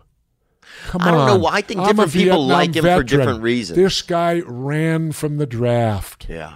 He bought his way. Now, I look up to Muhammad Ali, and Muhammad Ali ran from the draft. You know what the difference is, though? You know what the difference is? Ali was willing to go to jail for his beliefs. Mm. Trump wasn't. Trump bought his way out. Trump faced no charges. Yeah. Trump bucked, you know, That's rich rigged the people, system, man. Rigged the system. That's rich people. But see, see Ali, and Ali had it made. They already told him "You- you're going to do nothing but what Joe Lewis did. You'll go down. You'll do exhibitions. da, da, da, da." Ali wasn't going to get. He knew they were going to use him to get black kids to volunteer to send to Vietnam, and he was going to have none of it. Mohammed was not going to be the catalyst that sent his black kids. You know, people have asked me if I've ever used the N word, yeah. and I have to admit I have. Yeah. I I've used, used it. no, I used it when I quote Ali. Oh wow. I quote Muhammad Ali, and he used it. So if he can use it, I can quote him. Yeah. yeah. That's And fair. And, and he said it about the Viet Cong. Remember, he said, "No, Viet Cong never called me the N word." oh wow. No, no. I remember when Muhammad said that to the press. Ain't no Viet Cong. What do I want to fight these people for? Ain't no Viet Cong ever called me. Wow. The N word. The N word. Interesting. you know and so Mohammed wouldn't get sucked in to bring in all the other blacks so they could kill him in Vietnam and send them because blacks were very much dispor- disproportionately represented in Vietnam. Really? They didn't have a lot of Oh. them. They, what was our black population then? Maybe 10, 11%? Was it even that high? And what percent were in Vietnam? Way more. Really? Sure. Which still- Because the people that serve like that are the poor people. Oh yeah. Well, it's a lot of Latina. It's a lot of Mexican and black. It's a lot of poor white. Um, in my neighborhood in South Minneapolis. I grew up in South Minneapolis by the Lake Street Bridge, where what's his name died. Is my old neighborhood Wow. is all through there. yeah. George Floyd. Yeah. Well, if you grew up there, you maybe had to go to work. Right. Well, then you went to Vietnam. I have all sorts of friends that got drafted. Yeah. But again, if you lived out at Lake Minnetonka or Edina, you didn't see Vietnam. You went to college. You got deferments. Yeah. See, it was so unfair. It's always been like that, though. It's Unfair. always the poorest people are always the ones. And you know having what they're to going to have do a to lot do of if the they work. bring it back? What? Going to have to draft women. Wow. They, they'll Well, I- have to. some of these bitches need to go out. no, there, they'll I have think. to. Yeah. How can they not? Now, look, it's time. I want to see. I No, want. I don't want to see no draft at all. I worked against the draft. I came back and used to v- v- used to march against Really? the draft. Absolutely. Wow. Wh- Why should us? Why should the rich get out of it? Oh, I don't think the rich should get out of it, but I think you got to find a way to get everybody to be drafted and make it fair. That's why a lot of these things, it's like Why- wha- if it started why happening to today? the rich people, things why would be do different. you need? If we weren't involved I in don't think all we need these a draft. wars, we wouldn't need all these people. yeah. And besides, you kill people with pushing a button more than you do with boots Oh, on yeah. the ground. These days, the actual people aren't ha- having a chance in their own life, even almost in their own safety No, out there. The the whole war thing is is sad because uh, we spend all our money in preparation for war. Yeah, I mean, everyone's bitching about Biden's three point five trillion dollar being too much. It's too much to spend that on us. They have no problem spending that in Afghanistan. Right. Had no problem spending it in Iraq. But yet here they're going to spend it on people in the United States and there's an outrage. Yeah. It's too much. Too much money for us. yeah. It's our money, but it's too much for us. Oh, God, don't give it to us. Don't help out Americans. Certainly, we could ship it off to a war and build a nation somewhere. You know, we could spend trillions like we did in Afghanistan and Iraq. And what do we have to show for it? Zilch Not a ton. you know. But oh God, no! Don't. s- That's way big to price tag. Us Republicans aren't going to stand for that. That's a good point, man. You know, you're spending the money on us, Yeah. on people of America, jobs programs, and and and and you know, uh, uh, leave so women can work. And thing you know for kids and babies and all. Oh God, we don't want to spend money on that when we can spend money on a new aircraft carrier. Yeah, that's crazy, huh? You know, Jesus, come on. It's uh, yeah, that is. I a- hope everyone's getting my sarcasm. It's I a hope no. I'm being over the You top are. with It's it. a lot of Good. a dirty funnel, good, man. Good, good, good. Because you never know today. Somebody's going, oh, you should have heard what Jesse said. Well, fuck them, man. People, look, I think you speak loud and clear, and I think it's obvious what you say. And uh, Jesse, you have quite a body of work, and I just appreciate you being here and spending time Thanks. today. There were They some tell things. me you're a comedian. I am, man. I am. Uh, Well, finish me with a frickin' joke. sometimes. Oh, I'm going to put you on the hot spot. Give me a frickin' joke, comedian. Let me think of something I good, got one. man. All right, let's let's you let's Happened at golf years ago. okay. I was playing with the and a guy from Wisconsin told it to me. Uh huh. Uh-huh. Did you hear about when Jeffrey Dahmer had his mom over for dinner? You know who Jeffrey Dahmer Oh is, yeah, right? yeah, the dangerous man. Yeah, you heard about when he had his mom over for dinner? Uh-uh. Yeah, well, his, he had his mom over for dinner, and his mom said, Jeffrey, you know, I just don't care for these friends of yours. And Jeffrey said, that's okay, Mom, try the vegetables. now, to, re- re- re- to remind you, Dahmer's the guy that was the cannibal. Oh yeah, no, I know him. I almost ate a freaking Vietnamese guy one time at a damn Best Buy. I thought so- I heard that joke playing golf. I thought it was kind I've of been- no, funny. look, I think it's good, You man. got to remember the cheeseheads over there. They birth a lot of these. You know about Ed Gein, right? oh yeah, yeah, Oh dude. yeah, he's a cheesehead right across the river. he was a Packers fan. sure, he. Had, well, I don't know if he was a Packers fan, but he's a cheesehead. Oh yeah, yeah, he That's a- was. that's somebody from Wisconsin. he's from Illinois. He was from You're talking- Wisconsin. yes. oh, I thought he's from Illinois. Hell no. He's Wow. Wisconsin, about 800 miles over the border over a there. lot of creeps out there, Ed man. Gein. Yeah, dude. That's who they did Psycho. Dude, you is know Lee, based Lee upon Harvey him. Oswald went to school in my hometown. Did he? Yeah, in Louisiana, pretty cool, man. Oh, yeah.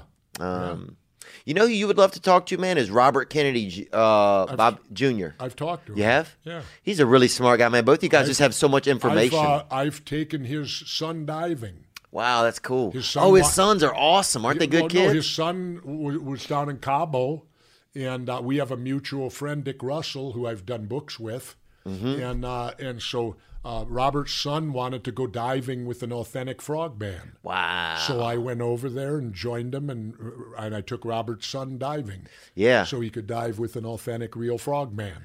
That's and he cool, was pretty dude. excited over that, and it was Yeah. I, I enjoyed it. You know, g- g- kind of granting the kid's wish. You know. yeah. He now will tell his friends, "Yeah, I've dove with a real frog, man." yeah. You know, so uh, No, he's a, he's a special guy. deepest I've ever been, 212 feet Damn. under the water. What was down there? Nothing. Yeah. It's blacker than hell. Can't see a thing. Oh, yeah, you can't yeah. see your hand in front of your face. Did you get scared or no? Yeah, it's a bounce dive where you go down. We did it off Point Loma. It's a great story. Uh, bounce dive, probably 10 or 12 pairs of guys. And what you do is you're going down 212 feet. You're staying there for a minimum time so you don't have to decompress. So Okay. your bottom's about 30 seconds. Okay. Then you got to start coming up, but you come up only with your slowest bubbles. Are you on a rope? Yeah. Okay. They did the, the thing down. You get down there and you, you'll see how deep you. They, they dropped it down 212 feet. Dang. So we went down 212 feet, and the good part was off Point Loma. We all got done, about 10 swim pairs. We were pulling the rubber raft boat into the PL boat, and one of my teammates go, is on the fantail, the back. He goes, Hey guys, check it out. And he points over here. Here come a freaking great white. Yeah. Swimming right on the surface, dorsal fin, about a foot and a half out of the water, cruised right by us, as big as jaws and we're all sitting in the PL boat watching this big boy go by. We had detracted his attention. Oh, wow. Apparently, us going up and down the pairs. He came over to see what what's this, Damn. and uh, we had just all happened to getting out of the water when he went cruising by. See, I was happy that I was in the seals and was a frogman. Jaws didn't come out till seventy five. Oh. I was discharged and out of the Navy by then. Because if they'd had Jaws, Yeah. I'm sure they would have showed it to us one night in training. Yeah. We would have had to sat and watch Jaws and then go on a swim. Oh, that would have been. No, uh. I I mean, the instructors would do that just to get guys to quit. Yeah. Okay, you just watched Jaws. Now we're going on a two mile ocean swim. I'd have quit. I'd have quit, man. Farthest Uh, swim I had to do, five miles. really? Yep. Straight or is it? Yeah, uh, they just take you five miles from the beach in San Diego and they dump you off. They're out there with a PL. They got an M16 in case anything comes around. You know, there's always a guy with an M16, and they you're you're out so far with in the swells you can't even see the skyscrapers of San Diego. Wow. At water level, and they just point and say that way, and you start swimming. and five miles takes you a good part of the day. Damn. You know, you spend. I was a good swimmer, so I got in early. It is enjoyable. Do you kick your legs when you swim or you just use your Sure you do. arms? You got fins on. Damn right you do. Oh, yeah. Cripe, you don't want to not use your fins. Yeah, I mess That's how up you, do somehow. that. you do it with fins. You got to qualify for them though. You got to swim a swim under a certain time, then you get your fins, Oh, damn. and then from that point on, you can do all your swims with fins. And you hell, you're in the ocean. You want fins. Oh, yeah. You're not in a pool. You know, I did my share of swimming on the line. yeah. You know, competitive swimming. My claim to fame, I actually swam in the same pool with Mark Spitz once. Oh, damn. You know, didn't compete against him. I just was in the same pool. Could you have been a competitive swimmer, you think? Not, I was, just not at his level. yeah. he's the seventh Olympic gold medals. Yeah, he done pretty was good. Mm-hmm. even when Phelps broke his record. It was remarkable. I didn't think anyone ever would, but Spitz's record was still better than Phelps's eight. You know why? Spitz's seven is better than Phelps's eight, in my opinion. Because it was in more categories? One reason: Um. Spitz's seven gold medals were also seven world records. Oh, wow. Phelps's eight gold medals were eight gold medals, but not every swim was a world record. Damn. Mark Spitz's seven golds were also seven world records. Hot take. I like that. You know, seven gold medals, seven world records. I can barely fucking swim. And uh, oh, I could, s- I swam. I, phew, I spent more time in a pool than I did on land. at I would some ride on your points. back. I bet I would probably ride on No, your back. No, I, s- did- I would- That's why I don't swim today. Yeah. I don't even. I have a place on the ocean. I don't even go out in it. Damn. There's what's out there. You've seen it all. You've I've been seen through it. it all. What do I want to go out there for? You got a big body of work, Jesse Ventura. You got Okay, a big well, body of work. You haven't given me a joke yet. I can't leave. I gave you a joke now. all right. I, a lot I of, gave you the Dahmer joke. Come You're on, right. you're a comedian. Find me a freaking joke. All right, I got this joke then. This is one. Uh, what do you call a fish with no eyes? A fish with no eye. What do you call a fish with no eyes? And it's got to be so. Okay, what what's in the water that's blind? I don't know what. A fish. A what? A fish. Yeah, my niece told me that one. Thank God it was your niece. I'll, I'll, I'll give it a pass now because your niece told you that one. I'll I work- wanted something from your comedy routine. Oh, here's not- one I got from not you. your little niece who comes up with a funny. Okay, I'll Well, tell give you her this one. then. credit. That's how old was she? Uh, I think she's nine. yeah, well, that's that. Uh, that fits about a nine. That's a good Let's one. go here. So All right, that's I got very one good. for you, the dude. nine-year-old, very good. Okay, here's one. Give My- me one from your routine. okay, my cousin just got busted for uh, Pot. sucking really small dicks. so it's just a joke. So, so either way, you lose here. I mean, they're all bad ones. Where are you Jesse. playing at? They're all bad ones. So I know where I'm not going. Jesse Ventura. you thank better get something to make me laugh. I'll How am I bring going to something come good. see you? You know what? I got a special coming You- on. now you do stand up. yeah. You know, I've been told that I could do that. Really? Yeah, because I can hold. I can. Oh, I could see you holding a room. Yeah. I could see you doing tours like Jocko Willing does. He does a lot of speaking and tours. Well, and what I do, I don't really do stand up comedy, but I do a lot of make people laugh Yeah. while I uh, with the stupidity of things I tell them. I'd like to. I, Oh, I think the points you would make and bring in, insight into people, I think would be see, a, a lot of people would be laughing at themselves. Because, uh, like I said earlier, uh, the thrill for me was being able to go to Harvard. Mm-hmm. And I, I'll tell you this too. I, maybe they've been broken now, but I had the largest classes in Harvard history. Damn. they had to move me into the commons because my classes w- were open to everybody and so oh yeah they had to move me in the commons because there was the, the place would just fill up Oh, dude, you're like and, you. uh, you remind me of like Christopher Lloyd if he had big fucking balls. You know. yeah well and it was fun uh, just it was fun for me to be able to go there and influence kids who i know and are going to end up probably being important Right. you know, because of where they go to school and and and everything like that. And uh, it's like uh, when Muhammad Ali went and spoke at a Harvard graduation, Wow. you know, and I need to go back and listen to some of that stuff. and you know Muhammad when he spoke at the Harvard graduation, he set the world's record for the shortest poem. Damn. He did. what it was. You remember? Oh, Yeah. He, uh, he was speaking at the graduates of Harvard. I heard the to- story told. And somebody in the crowd yelled out, Give us a poem. And Ali looked at the crowd, and it was the shortest, that- that was- it should be the shortest in history. He went, Me, we. It's not that. It's all right. And that's the shortest poem in history. Me, we. Me, we. And Ali did that off his top of his head. Oh, that's And interesting. the guy who talked about it was uh, Plimpton, I think it was. I heard he- George Plimpton. Yeah. Oh damn. He was talking, or it was either him or an, a, another one of them famous writers. And they said they looked it up, and they said that That's would it. qualify as the because the one before had three syllables. Damn. Ali's had two, and then the one that was listed as the record had three syllables. He was a real master. You know, I was lucky; I got to spend a day with him. Really? Oh yeah, What'd y'all do? Did y'all go to dinner? No. Sat in his house in Barron Springs. I didn't want to go to no frickin' dinner. Yeah. I wanted to, I was in his house all day with just his people and me and my people. And uh, he, well, because the story is wh- when I won the governor, um, I got up and I talked that night about that I was a young kid when Muhammad Ali, then Cassius Clay, beat Sonny Liston for the world title. I said nobody believed that Cassius would win, now Ali. And I said that night he said he shocked the world. Well, I said tonight we shocked the world. Gang.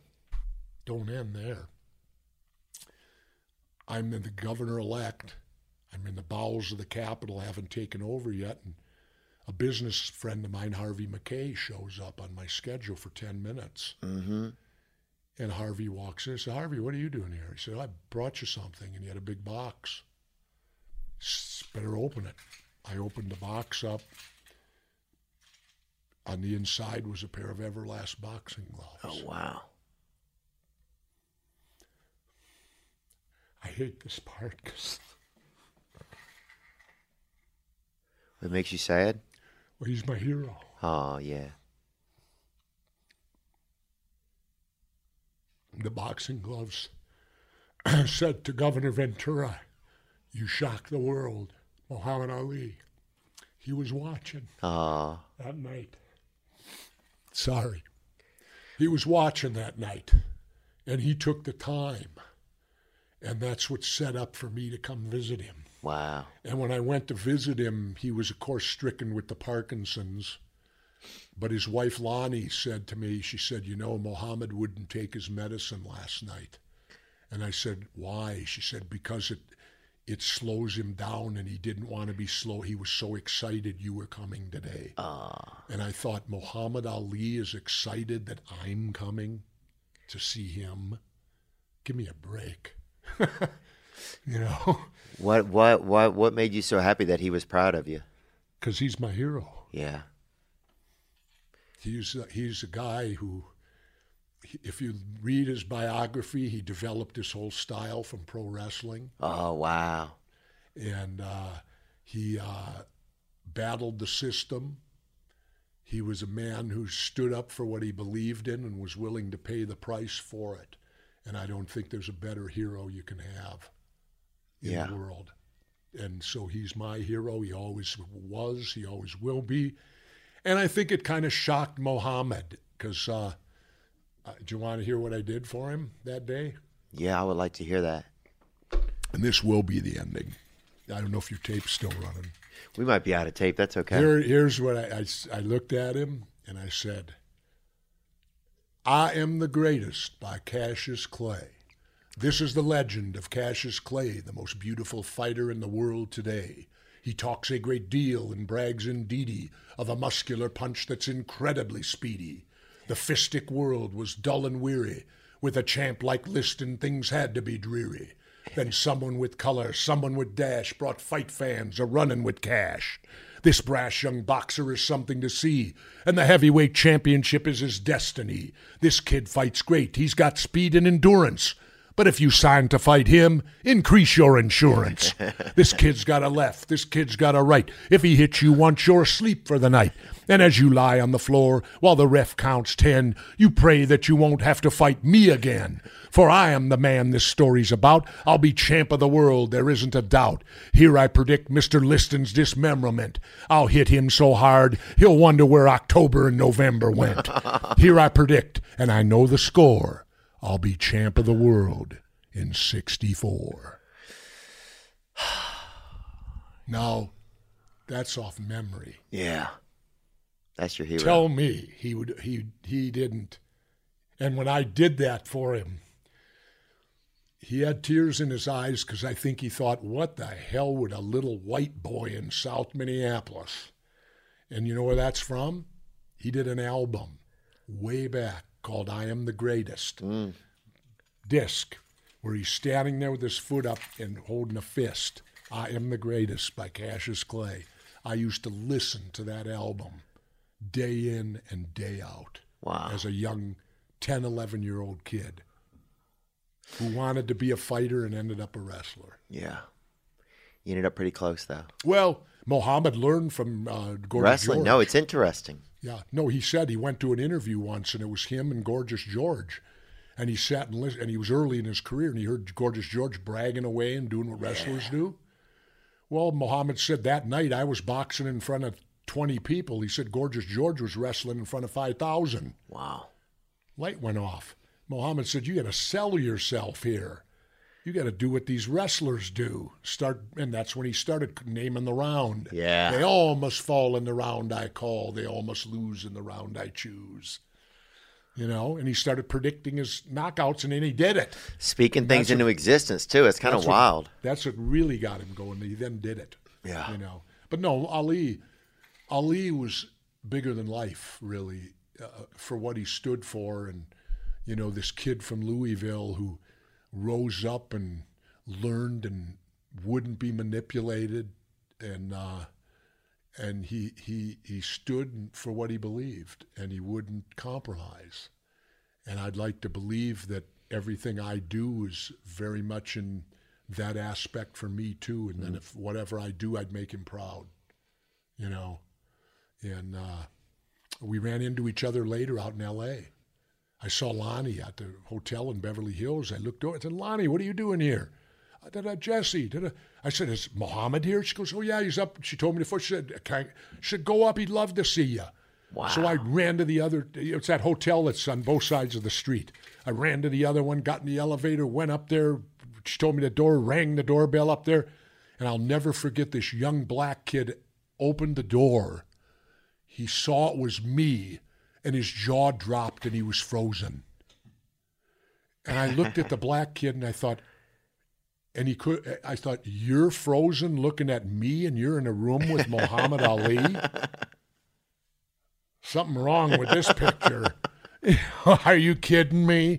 No, this kid was all Jesse Ventura. You know?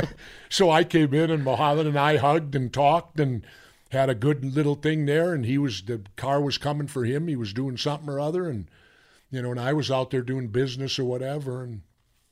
And then later, you know, of course, he died and all of that, but he'll live forever. Yeah. You know, I think is he'll live as long as I'm around because He's alive in the story. I mean, he lives through stories, he lives through lore. even my dad and my dad knew a lot about boxing. He fought a little himself and all that. The World War II vet. My dad gave in to me in the end. You know what he said? He said that Clay kid. He said he's the best ever. Wow. And I said, Why is that, Dad? Why'd you say that? And my dad died in uh, 91. And I said, Dad, how come now you say that Mohammed's the best ever? He said, I'll tell you why. He said, Speed. He said, No heavyweight has ever had the speed that guy had with his legs and his hands. He said, He'd have beat 'em all. And my dad grew up with Dempsey, he grew up with all the greats. But he said, Ali to beat 'em all. He said, There was no way they could have contended with his speed. And he proved it. Well, he proved the opposite to George Foreman. Yeah. He got George with rope and dope. Yeah. yeah. oh, he's remarkable to watch, man. You know, changed his whole style and got George to punch himself out. He's one of a kind. And Big George did. and George ended up being a hell of a guy after that. George Foreman's, you know, He went into depression, I heard, for two years, but when he came out of it, George Foreman's one of the most likable guys in the world now. Amen. You know, and, and, and he, today he just says, I just thank goodness I fought Ali. Wow. he made me, took me to elements I'd have never got to. well, you doing that for us, Jesse. We thank you so much Thank for your you. time. Jesse the Body Ventura, thank you so much for being here today, man. Thank you. Yep. My pleasure. Have a good day. Ladies and gentlemen, I'm Jonathan Kite, and welcome to Kite Club, a podcast where I'll be sharing thoughts on things like current events, stand up stories, and seven ways to pleasure your partner. The answer may shock you. Sometimes I'll interview my friends, sometimes I won't. And as always, I'll be joined by the voices in my head. You have three new voice messages. A lot of people are talking about Kite Club. I've been talking about Kite Club for so long, longer than anybody else. So great. Hey, sweetheart, here's the deal.